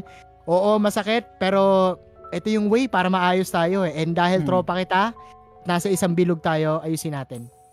Ganun ako klaseng Mm. tao to, no? Ewan ko kung parte yun ng pagiging extrovert ko. Mm. Pero habang nakikipag, habang pinapaliwanag mo kasi yung topic, pinakamasakit na sinabi sa'yo, pre. Ito yung pinakamasakit na sinabi sa akin. Mm. Ready na kayo, guys? Go. Pare, wala ka mararating. Mm. Gandiyan ka na lang. Sakit nun, pare. Baka mas masakit pa yun sa sinabi sa akin ng, girlfriend, ng ex-girlfriend ko. Sino, sino ka ba? Sino nagsabi sa inyo? Baka magulat ka eh. Sabihin Pero, mo. sarili Kung ko. okay lang. Ah, okay. Sarili ko, pre. Mm. Ang hirap kasi, minsan, kalaban mo yung sarili mo. Ang hirap minsan kapag ikaw na yung nag-iisip, kapag na-mental block ka, pag nasa-shutdown ka, Mm. Ewan ko guys ah, hindi ko alam kung magiging valid itong sagot ko sa inyo no, pero Hindi siya valid pero I can honor it. Kasi Mm. dapat ibang tao galing kailangan kailangan external. Yung topic is external eh. Pero for the sake of the conversation, I, I'll honor it. Sige, go ahead para. Oo. na most of the time, ito yung binab ito yung parang na-realize ko last week lang no. I was having this kind of episode sa utak ko. Talagang madalas kalaban natin sarili natin eh. And ang hirap pre kapag extrovert ka pero pessimistic ka din tao. Mm. Kasi para sa akin feeling ko invalid yung naiisip ko eh. Pero natatakot ako. Natatakot akong walang magawa, natatakot akong Mm. walang hakbang for that day. Na tipong talaga nakaka-apekto sa akin. Mm. Salita ko mismo yung bumabagabag sa akin, pre. So, hindi ko alam kung mas same ba yun ang bigat kung manggaling sa ibang tao. Pero sa ngayon, mga tol, Mm. ito, ino-open ko sa inyo, may mga ganong klase akong episodes talaga. Hindi siya, ayan, gaya ng sinasabi mo, irresponsible kung tawagin na anxiety attacks or depression Mm. kasi talagang totoong sakit yon Mm. Pero minsan, talagang naiisip ko siya, men. Sarili ko talaga yung, yung parang nagpapadown sa akin. And kaya ako nasabing ang hirap maging extrovert na pessimistic. Kasi alam mo yung extrovert, lagi yung nagkikwento eh. Lagi yung paulit-ulit na nagpapahayag ng mga nararamdaman. Mm. And minsan, ayoko mabagabag yung tao na yon para sa paulit-ulit kong nararamdaman, pre. Mm. Kaya siya kaya siya mabigat, pre. Yun yung yun yung masakit, no? And hindi ko alam kung sa mga listeners natin kung may nakaka-relate sa atin. Pero siguro yun na lang yung gagawin, yun yung yun yung gagawin kong take dito sa sa topic mo, no? Gets, Yun. gets, gets. Pero gaya ng sabi mo, um, iba siya dun sa topic kasi I, I, parang nung iniisip ko yung, yung topic na to, gusto ko mag-focus dun sa external Mm-mm. na na pain kasi ito I can say na sinas- valid yung nararamdaman mo, valid naman 'yan. Hmm. M- Pero more on ano to eh, parang self-inflicted pain, 'di ba? Kasi ikaw mismo yung kung may question dun sa sarili mo, ikaw mismo yung yung nagbibigay, ikaw yung mismo nagbigay ng sakit dun sa nararamdaman mo, 'di ba? Nang hindi ko makontrol, ah. Mm, Oo. mm. Pero gets yan pare. Gets Yan. yan, sobrang gets yan. So magbabasa tayo muna ng comments dito. Pasensya na kayo guys kung downer pero kasama to sa show. hindi gaya ng sasabi namin hindi naman to kumbaga parang all butterflies and rainbows, 'di ba? Maganda na nadidiscuss natin, nadidiscuss rin natin yung mga ganitong topic. Basahin natin yung mga comment dito. Um, oo, Kuya Jess, masakit pa din. Sabi ni ni Juharin, ang hirap, marami. Sabi ni DJ, the game silog shot na to eh. Oo nga eh. Pero I think perfect rin to sa sa ganitong klaseng platform. Basahin natin mga comment. Um, sabi ni Justin, ayoko kwento men hanggang ngayon masama pa rin loob ko sa tito ko. Okay lang yung pare pero kung I, I'll um, respect kung ayaw mong ikwento. Pero, ito yung format ng show eh. Transparent tayo sa lahat. Kumaga, nag-share tayo ng mga personal experiences natin, etc. And yun yung ini-encourage namin sa sa show na to. And dun sa The Game Silog as, as a whole, na transparent tayo sa lahat ng bagay. Mm. Na parang, ayo, oo kami yung may camera dito, kami yung may microphone, pero ayokong isipin nyo na mayroon kaming pe- nasa, na nasa pedestal kami na hindi tayo level. And from sharing our own experiences and kayo din, I guess yung magiging ep- effect nun sa inyo is mararamdaman nyo na same level tayong lahat. Nagkataon Hindi lang na kami, oh, at nagkataon lang na kami may mic. Wala kami sa Yes. pedestal. Wala kami sa platform na, na mataas at nasa nasa baba kayo. Yes. Edgy Weeb, salamat sa pag-like ng stream. Basta tayo ng comments dito. Sabi ni Christian, hmm, interesting question. Generally kasi I would sooner get angry than get hurt. Get hurt. Pero curious ako, ano nga, ano nga yun? Ano yung, ano yung pinakamasakit sa tingin nyo? Mm. Um, eto, si TJ may sagot siya, kapamilya for me. Basahin natin. Yung AirPods ko, yung 10-year-old ako na nagkamali ng saksak ng TV sa 110 volts na nasakit tapos nasira yung TV. Ito yung kailangan ng ano, 'di ba? Ito yung kailangan ng transformer. Instead na in-educate ako, sinigawan ako na bobo, tanga, gago. Putang ina. Kilabutan ako dun. Ang sakit nun. Mm. Tapos pag bata ka, tatanim yun eh. Kaya dun sa mga parents, may mga kaibigan ako na parents, parang kailangan nyo talaga guys maging ano, maging tawag dito, mag-ingat sa mga sasabihin nyo kasi kahit sabihin nyo na bata pa yan, hindi na matatandaan yan, makakamubo niyan, hindi. Tumatatak yan. Tumatatak sa isip namin yun. Um, no reference meant here, pero yan, hanggang ngayon, may resentment pa din ako doon. And that, and pati sa kanya. Honestly, I'm not good in terms sa airpods ko. And in fact, our family in general, kapatid at airmats ko.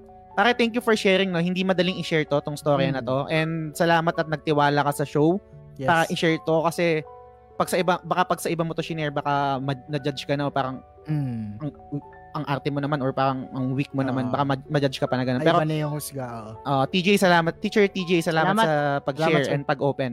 Um, sabi naman ni DJ Pre kanin gusto mo. Nakakaya naman sa'yo, mauubos mo na yung pulutan. No? Ito, hindi ko alam kung seryoso yung attack mo dito, pero parang pabiro, pero at the same time, lalo na kung, nas, kung- kumbaga parang meron niyang quote na, pag ikaw yung nasa pag ikaw yung nanakit, wala kang karapatan magdikta kung nakasakit ka o hindi. Parang ganyan. So, depende siguro kung anong naramdaman mo, DJ, kung pagkasabi sa'yo to. Kung parang ina-out ka ng barkada mo. Mm. Um, sabi ni Mark Christian de la Cruz, masyado kang mabait kaya kasi nasamantala ng mga tao. Mahirap din to. Ito na. Mahirap din to, no? Pag Kailangan ba nila sabihin, pre, kung sino nagsabi? Or Hindi, okay lang naman nasa sa kanila 'yon kung gusto nilang i-share yung totoo, Okay. yung yung buong konteksto ng story Mm, at kung sino. Sabi naman ni Posky, parang hindi ko pa binabasa yung comment niya, hindi ko alam kung seryoso pero sige ituloy ko. Hindi joke lang Posky. Pinakamasakit na sinabi sa akin, kinumpara ah, kinumpara ako ng tatay ko sa ibang tao at sinabihan ako na magkanya-kanya ka- na kami. Tinakwil ako dahil naubusan siya ng ulam at ang matindi hindi ako kumain sa bahay. Pasensya ka na Posky, ginudge kagad kita.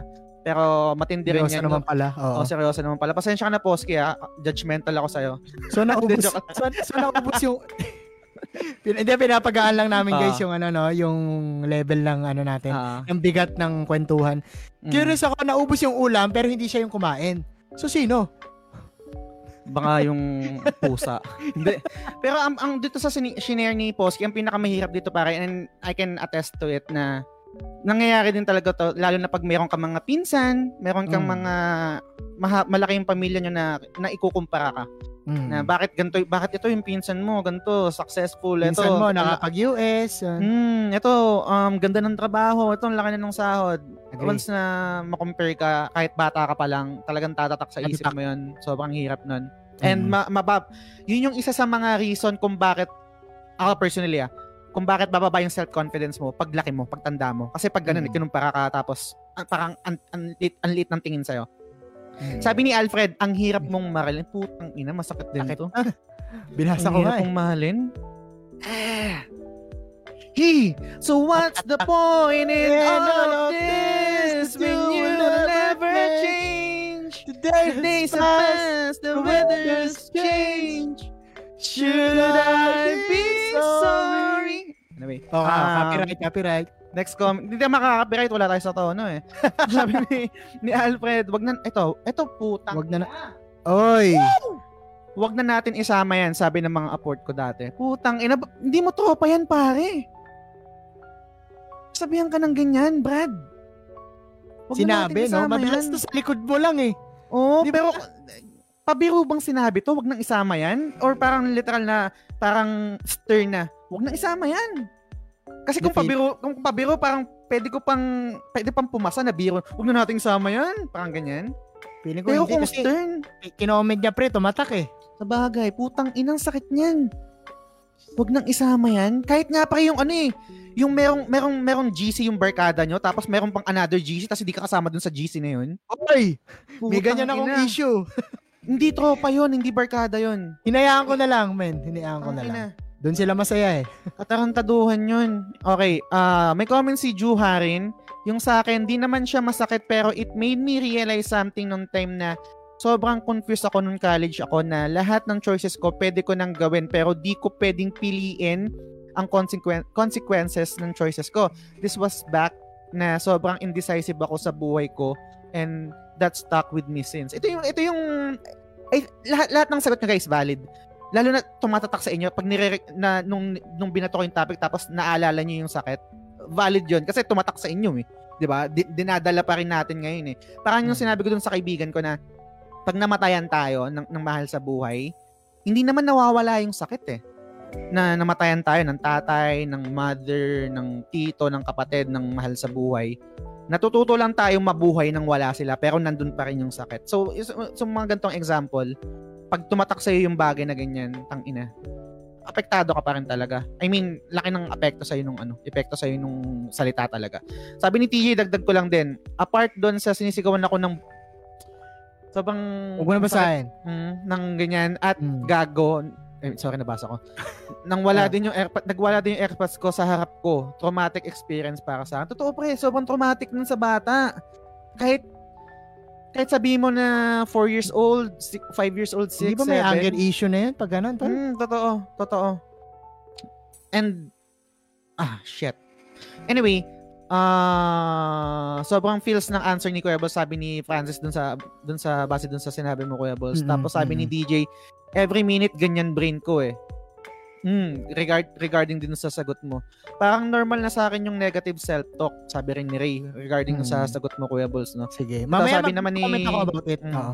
Sabi ni Alfred naman, tanggap ko na yung iba, kaya masasabi ko, I learned a lot from my previous experience, friends and people I've worked I've worked Mm. with.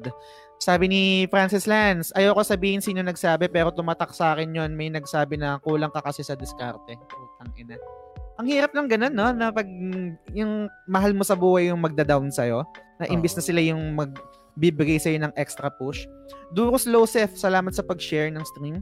Thank you. Welcome sa The Games Eh, Show. Basahin mo yun yung sagot ni Sir Posky. Okay. Um, sabi ni Sir Posky, pasensya ka na at ginudge kita. Sabi niya, kaya kung nakukulitan kayo sa akin, sorry naman, ha ha ha. Mas masaya lang ako kausap mga tropa kasi kaysa sa pamilya ko. Yung kapatid ko lang na nauna sa akin yung kasundo ko. Kami, kami lang dalawa kasi hindi paborito. Putang ina. Bakit kaya? Bakit pre? Okay lang bang i-share kung ano yung pin- pinagmulan nun? Kung bakit ganun? Oo. If okay lang. Grabe Hmm, kung ano. kasunod kay Raitol. Okay kay Ray. Sabi ni Rayap, pinakamasakit yung sinabihan ako na sobrang pogi mo lang pero wala ka personality. Putang ina. Actually, isa yan sa mga nakalagay dito sa akin sa notes ko na sasabihin ko pero dahil sinabi mo na hindi ko na sasabihin pare, i-claim mo na yan. Sa'yo na yan, Ray. Sige.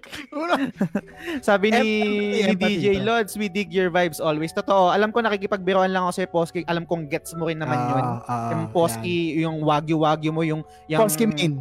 Stars star, stars party Stars mo ng mga ganyang oo. pabiro. Alam ko gets mo naman yun pare. We love you here sa The Game Silog Show. Salamat sa support. kay Oo. Kuya Balls. Salamat. man. Ayan. Sabi ni Ju Harin, eto, may sagot po ulit siya. Sabi niya, yung feeling na di na ako sanay mag-reach out sa ibang tao kahit na need ko ng tulong kasi most of the time kasi pina-feel sa akin ng excess ko na hassle ako and di ako worth ng oras nila. Talaga, tumatak, ina. Tol. Sakit sa leeg. Hindi ko alam kung bakit nag- naglalagay ako ng gantong topic sa show natin, pare. Raulo ka kasi. Hindi, biro lang. Ang ina. Ah. Woo! Okay, basa pala tayo. DJ, sabi niya, joke time lang yan, ang bigat ng topic. Ayaw nga pare. Sabi ni, ito si, si Sir Vitoy, sa akin ninong ko, the day na nakapasa ako sa art school, sinabihan niya ako ng, ayos, may palamunin na naman sa pamilya. Oh, tangina, no? Grabe. Oo, Sabi ba't may mga taong ganito, no? Oo.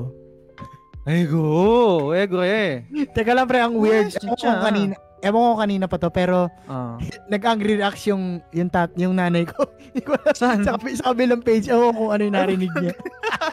Inamatay tayo dyan. Sorry na. Sorry na, tita. Tuloy tayo. Ayan. Sorry, tita.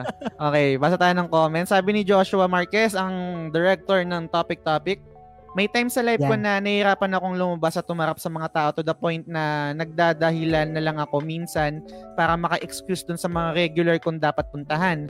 Tapos one time, super pinilit ko pumunta tapos nagbigay ako ng excuse kung bakit di ako nakaka-show up nung mga nakarang hangout. Sabi, sabi ko, iba talaga pag tumatanda na wala ng time. Tapos sinagot ako na, ano bang ginagawa mo? Mas matanda pa naman ako sa'yo, nakikipag-banding pa rin ako sa tropa. Nasaktan ako kasi super pinilit ko sumama nung time na yon tapos feeling ko na-invalidate pa ako. Parang kinancel siya, pre. Mm, yung, yung, yung effort, yung, yung, eh, yung mga gantong bagay, kasi I can relate kay Owa, hindi rin kasi talaga ako malabas eh. Di ba, napag-usapan natin off off stream, di ba, yung parang meron kang event na gustong puntahan, parang nagdadalawang isip ka. Ako personally, kahit in-invite ako, hindi ako Mm. pupunta doon eh, parang ganyan. Pero gets ko Mm. yung ganito, tapos nagbigay ka ng extra effort para magbihis, o umalis sa bahay mo, umalis sa comfort zone mo, para makasama siya, tapos ganun pa yung ibibigay. Parang Mm. GG. Kahit half joke, kahit joke yun, Mm. men, medyo may sapak yun. Totoo. Gets, Sabi, gets. Oo. Sabi ni Durus, everybody dies, hirap at pait acceptance should be. Woo! Tapos ito si si Juha rin, meron pa ulit siyang sinabi. Sabi niya, PWD ako na visually disabled. Tapos yung mga friends ko, parang nag enjoy pa sila pag nakikita nila. Nag-struggle, "Ah, putang ina, hindi kaibigan to. Huwag mong tawagin Par- kaibigan bully, yan. pre. Mm. Huwag mong tawagin kaibigan yan. Ha! Vision ko, example, may, natat- natata- may natatapon ako or nababangga ako kasi di ko nakikita. Tapos minsan ginojoke pa nila ito kahit nagsabi na ako, di ko gusto ginagawa nila. Pa- pare, boy, Juharin, ma'am, miss, Dami. hindi, ka, hindi kaibigan yan. Cut. Bully eh, bully, i- pre. i- Ikat mo Bully. na yan, pare. Ikat mo na yan. Ikat mo na yan. Hmm. Sumama na kayo sa swimming, yes. Kung gusto nyo sumama. Ayan, ga- Mm. plug mo ba, tol? May swimming ang The Game Silog Show sa June 3, Thursday and Friday. Friday. Yan. 7 p.m. to Antipolo. 7 a.m. Yan. Kung gusto nyo sumama, guys, message nyo kami dalawa. Sama namin Mm. kayo. Yes. Ma- mababa lang ang entrance fee. So, kayang-kaya. Kasi sampu Totoo. lang naman kami. Lahat lang nandito, halos lahat lang nandito sa topic-topic Mm. nandun. So, it will be a safe place for us, guys. Huwag kayong mahiya if kaya nyo sumama. Mm. Yan. Sabi ni Austin Parena, personality develop over time, never give up. Yun. Galing. Ito, sabi naman, ito si Justin nag-share siya. Bakit basahin natin yung kay Justin. Okay. Sa akin yung tito ko, di ko talaga siya makakalimutan, ewan. So, Hmm. nagiinuman, magkakasama mga pinsan, edi alam mo na pag magpipinsan, di magkaiwasan, magkayabangan. So, ako medyo lasing, eh, na-flex ng ganito. Real talk lang naman, sinabi niya. Kaso, um, pero, kaso, pero ewan ba't ang sakit sa akin? Sinabihan ako ng, bakit may ipon ka na ba? Siguro mga 20 or 22 ako noon. Sa harap ng mga pinsan ko, kahit lasing ako noon, di ko makakalimutan. Parang napaya ako, ewan. Siguro real talk, kaya masakit sa akin. Hanggang ngayon, di ko siya makalimutan and di na mababalik yung dating kami. May, meron akong status, actually parang kaha, etong araw na to, sa on this day na lumabas sa akin, meron akong status na parang gusto kong, i- siguro i-share ko yun. Parang sabi ko dun sa status, parang may, pinangga, parang may pinanggalingan yata ako nang sabi ko, parang magkaiba ang pagiging prangka sa pagiging walang modo. Kung wala kang magandang sasabihin at makakasakit ka, wag mo nang sabihin. Parang ganun yung konteksto nung, nung status na yun. Kasi, regardless kung real talk yan, sa pagiging prangka, kung alam mo makakasakit ka, lalo na sa kapamilya mo, tapos wala namang konteksto ng parang, ano, nagiinuman lang naman kayo. Oo, nag-iinuman lang naman kayo. Hindi ka naman, nag-review ka ba ng games na para sabihin na, or parang sabihin na overhype ang Chrono Oo. Trigger? Hindi naman eh. Pero Ano pa alat din, Walang bully dito si Just lang. Oh, gago, bully ba ako? Hindi ako bully. Hindi ako Yan, bully. yan, yan. Okay. Ayan, so, may- sabi DJ, ni pre. DJ, haha, kaya di na ako sumasama sa mga family outing eh. Imbes na bigyan ka ng energy, hope, and support, ending depression pa ibibigay eh. Totoo. May mga ganyang mga family. Kaya, siguro kailangan mal- depende kasi, depende sa sitwasyon. Meron kasing mga pamilya sa akin na parang ako, anytime pwede kong i-cut off, parang mag-cut tie sa kanila. Mm. ang, ang, ang mindset ko kasi pare, ngayon na 34 years old na ako, wala akong pakialam sa sasabihin ng ibang tao. Tama. Lalo na kung hindi naman sila parte ng core group ko. Ang, ang importante lang sa akin yung core group ko. Eh. Masasaktan lang ako kapag yung core group ko yung nagbigay ng salita na yun. Mm. Kung baka, kung bagay, kayo, mga kaibigan ko, may, may narinig ako hindi maganda sinabi niyo sa akin. Ah, Or yung mga, talagang mga pinsan ko na mga solid, sila Leo, sila ganyan. ah, ah. sila Noy, ngayon mga, mga tropa ko. Pero kung mga random Facebook friends lang na may Ah. nagsabi sa akin na putang ina to na masama tungkol sa akin, wala, wala Ah. na akong pakialam, hindi ko na binibigyan pansin. Pero Meron anyway, akong- ako lang naman yun. Meron akong gustong iba to, pre. Parang, I think applicable to and maganda tong practice Mm. siguro, no? Huwag kayong kumuha ng critic sa taong hindi kayo kukuha ng advice. May, may, may sense ba to? Na parang, ang, yun, yun yung sinabi ko na parang, Huwag mo siyang pakinggan kung hindi mo naman ganun pinagkakatiwalaan yung tao to the point na hihingi ka ng payo. Kasi Mm. may mga part, may mga times talaga, may mga toxic, quote unquote toxic titos and titas, mga family members. And ang ganda nung sinabi mo tol na about sa core group. Kasi yung Mm. core core group, binabatuhan mo yan ng problema eh. Pinag Yes. alam mo yun, humingi ka ng payo, talagang iniikot mo yung Nag-open process ka. mo. Oo. Mm. So, kung hindi sa kanila manggaling, guys, hindi ko alam kung parte to ng pagiging extrovert ko, no, na talagang kahit may ibang sinasabi yung ibang tao, solid ako sa kung ano yung nararamdaman ko. Ngayon, pag may isang tao, let's say, quote-unquote, pinagkakatiwalaan ko, yun, ganun na Mm. lang. Kasi, hindi naman lahat ng kapamilya mo, pinagkakatiwalaan mo. Hindi lahat Totoo. alam yung vision mo.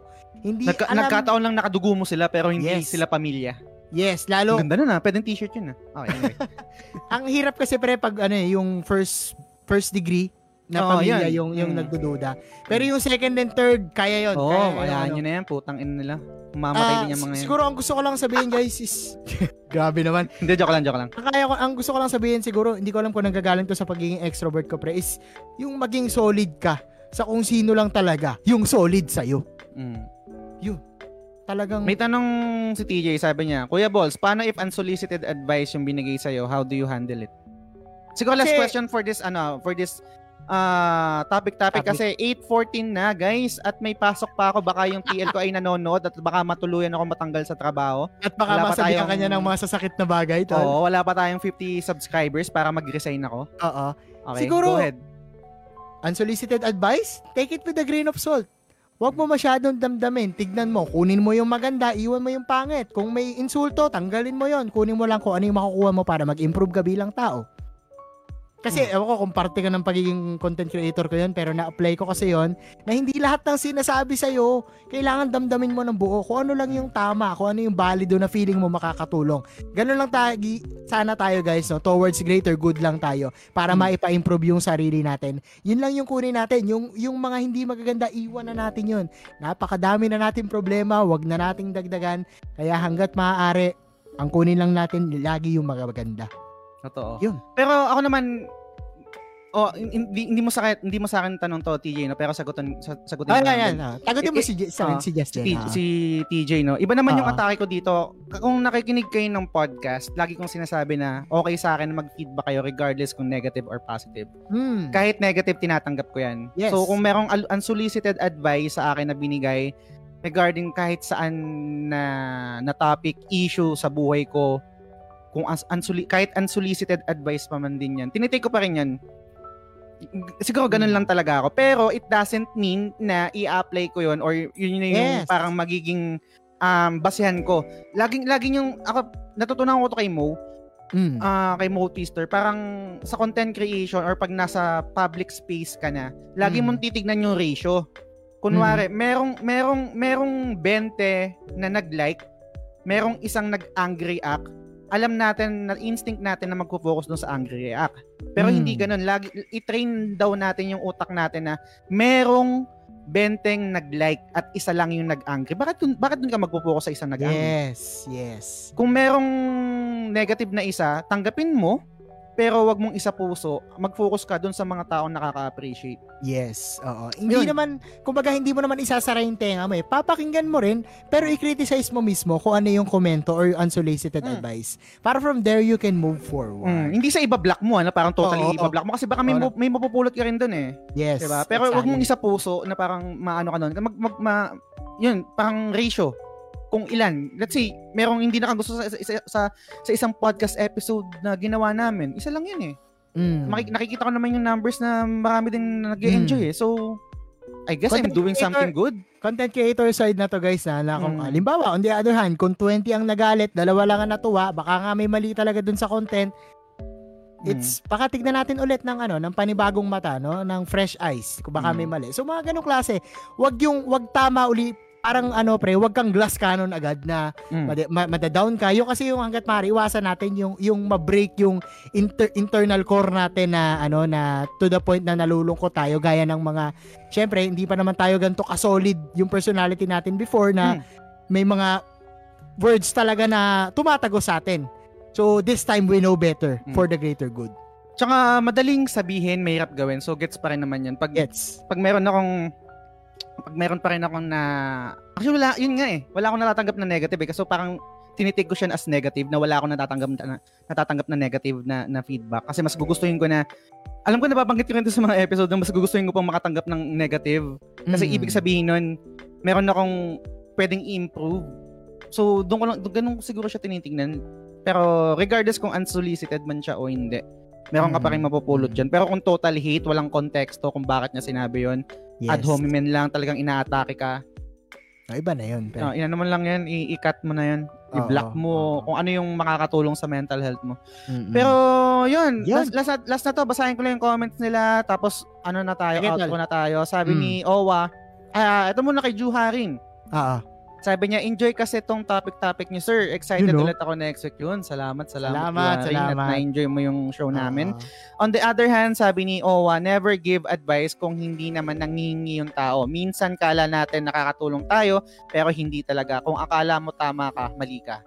Galun na. Parang pwedeng ano yun na. Ganun din, pre. Parang Oo. malababong Oo. mga datingan. Sabi rin ni. DJ, dinagdagan niya, nagpiggyback siya doon. Lalo na yung mga grabe mag-backseat sa stream. Gamitin mo to, mas malakas to, and mas mapapadali buhay mo. Buti na lang matigas ulo ko. Get- Gets, na, na-appreciate ko yun guys. I'll, I'll be Mm. honest, na-appreciate ko yung mga quote-unquote nagba-backseat sa akin, lalo nagbibigay ng mga advice, pero matigas ulo ko, claimer all the way. Great sword all the way. Great sword pare. all the way. Since childhood. Oo. Yan. Tapos sabi ni, oh, mas sumutin siya doon. Mismo, ako, I hate backseating. Nagiinit talaga tenga ako kahit ako yung binabackseat or yung ibang tao.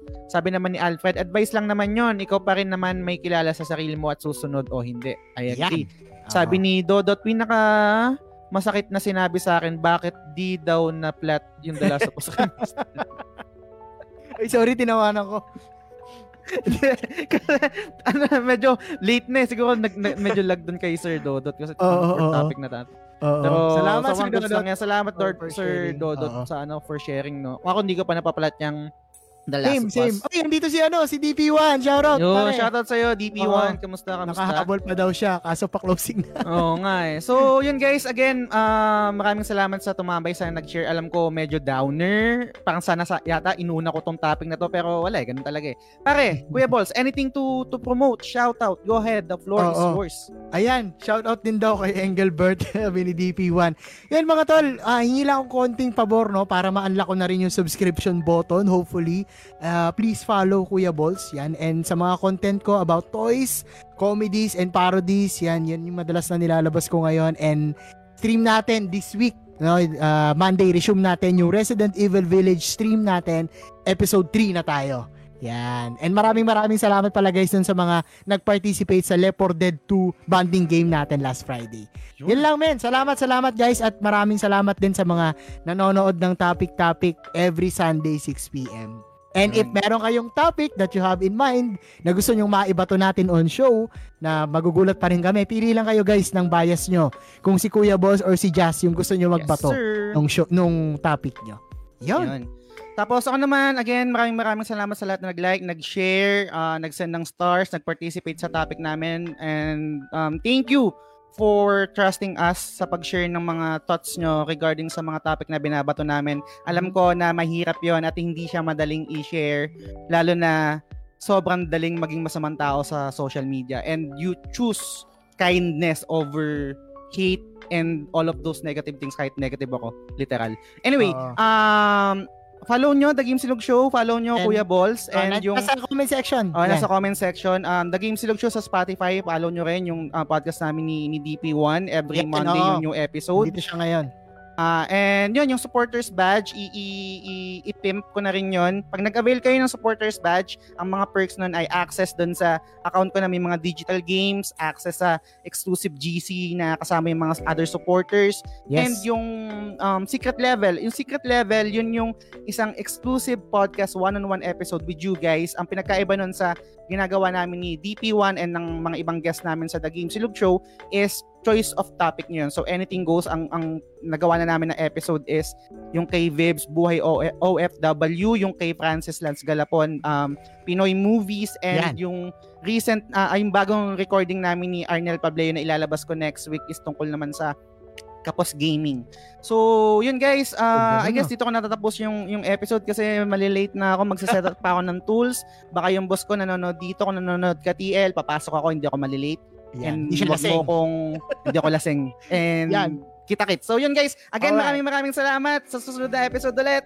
Bye! Skrrra! Salamat Game Silog! Show is fan Ay, supported at facebook.com slash The Game Silog Show. The following names are our current supporters and I'm eternally grateful for your kindness, support, and generosity. Sands, Leo Cavite ng Forest Prince, Alfred Bacani, Mark Andrew Yap or Maku, Frederick Telen Soriano ng Late na Gamer, Nico, Mar Valencia, Justin Rason Bermundo, Joshua Marquez ng Blaze, Daddy Player 1, Francis Lance Galapon, Ren Diocales, Pozgi Hordan, JMSPDL, Yvette Solivilla ng Ara Ara The Weeb Podcast, Albert Gonzalez, Arnel Pableo, Paula David, Reynaldo Pia Duch or Hey Duch, Mark Justin Fradejas, Vitoy Bautista, Mark Paha, Malcolm Colamar, Master Jero Udal ng Ako si Jero, DJ Silva ng Edgy Weeb, Tess Macalanda, Benson Santa Ana, Denise Nicole Gaming, Jeff Bahilot, Alex Panzo, Caramela, Mary Fontamillas, and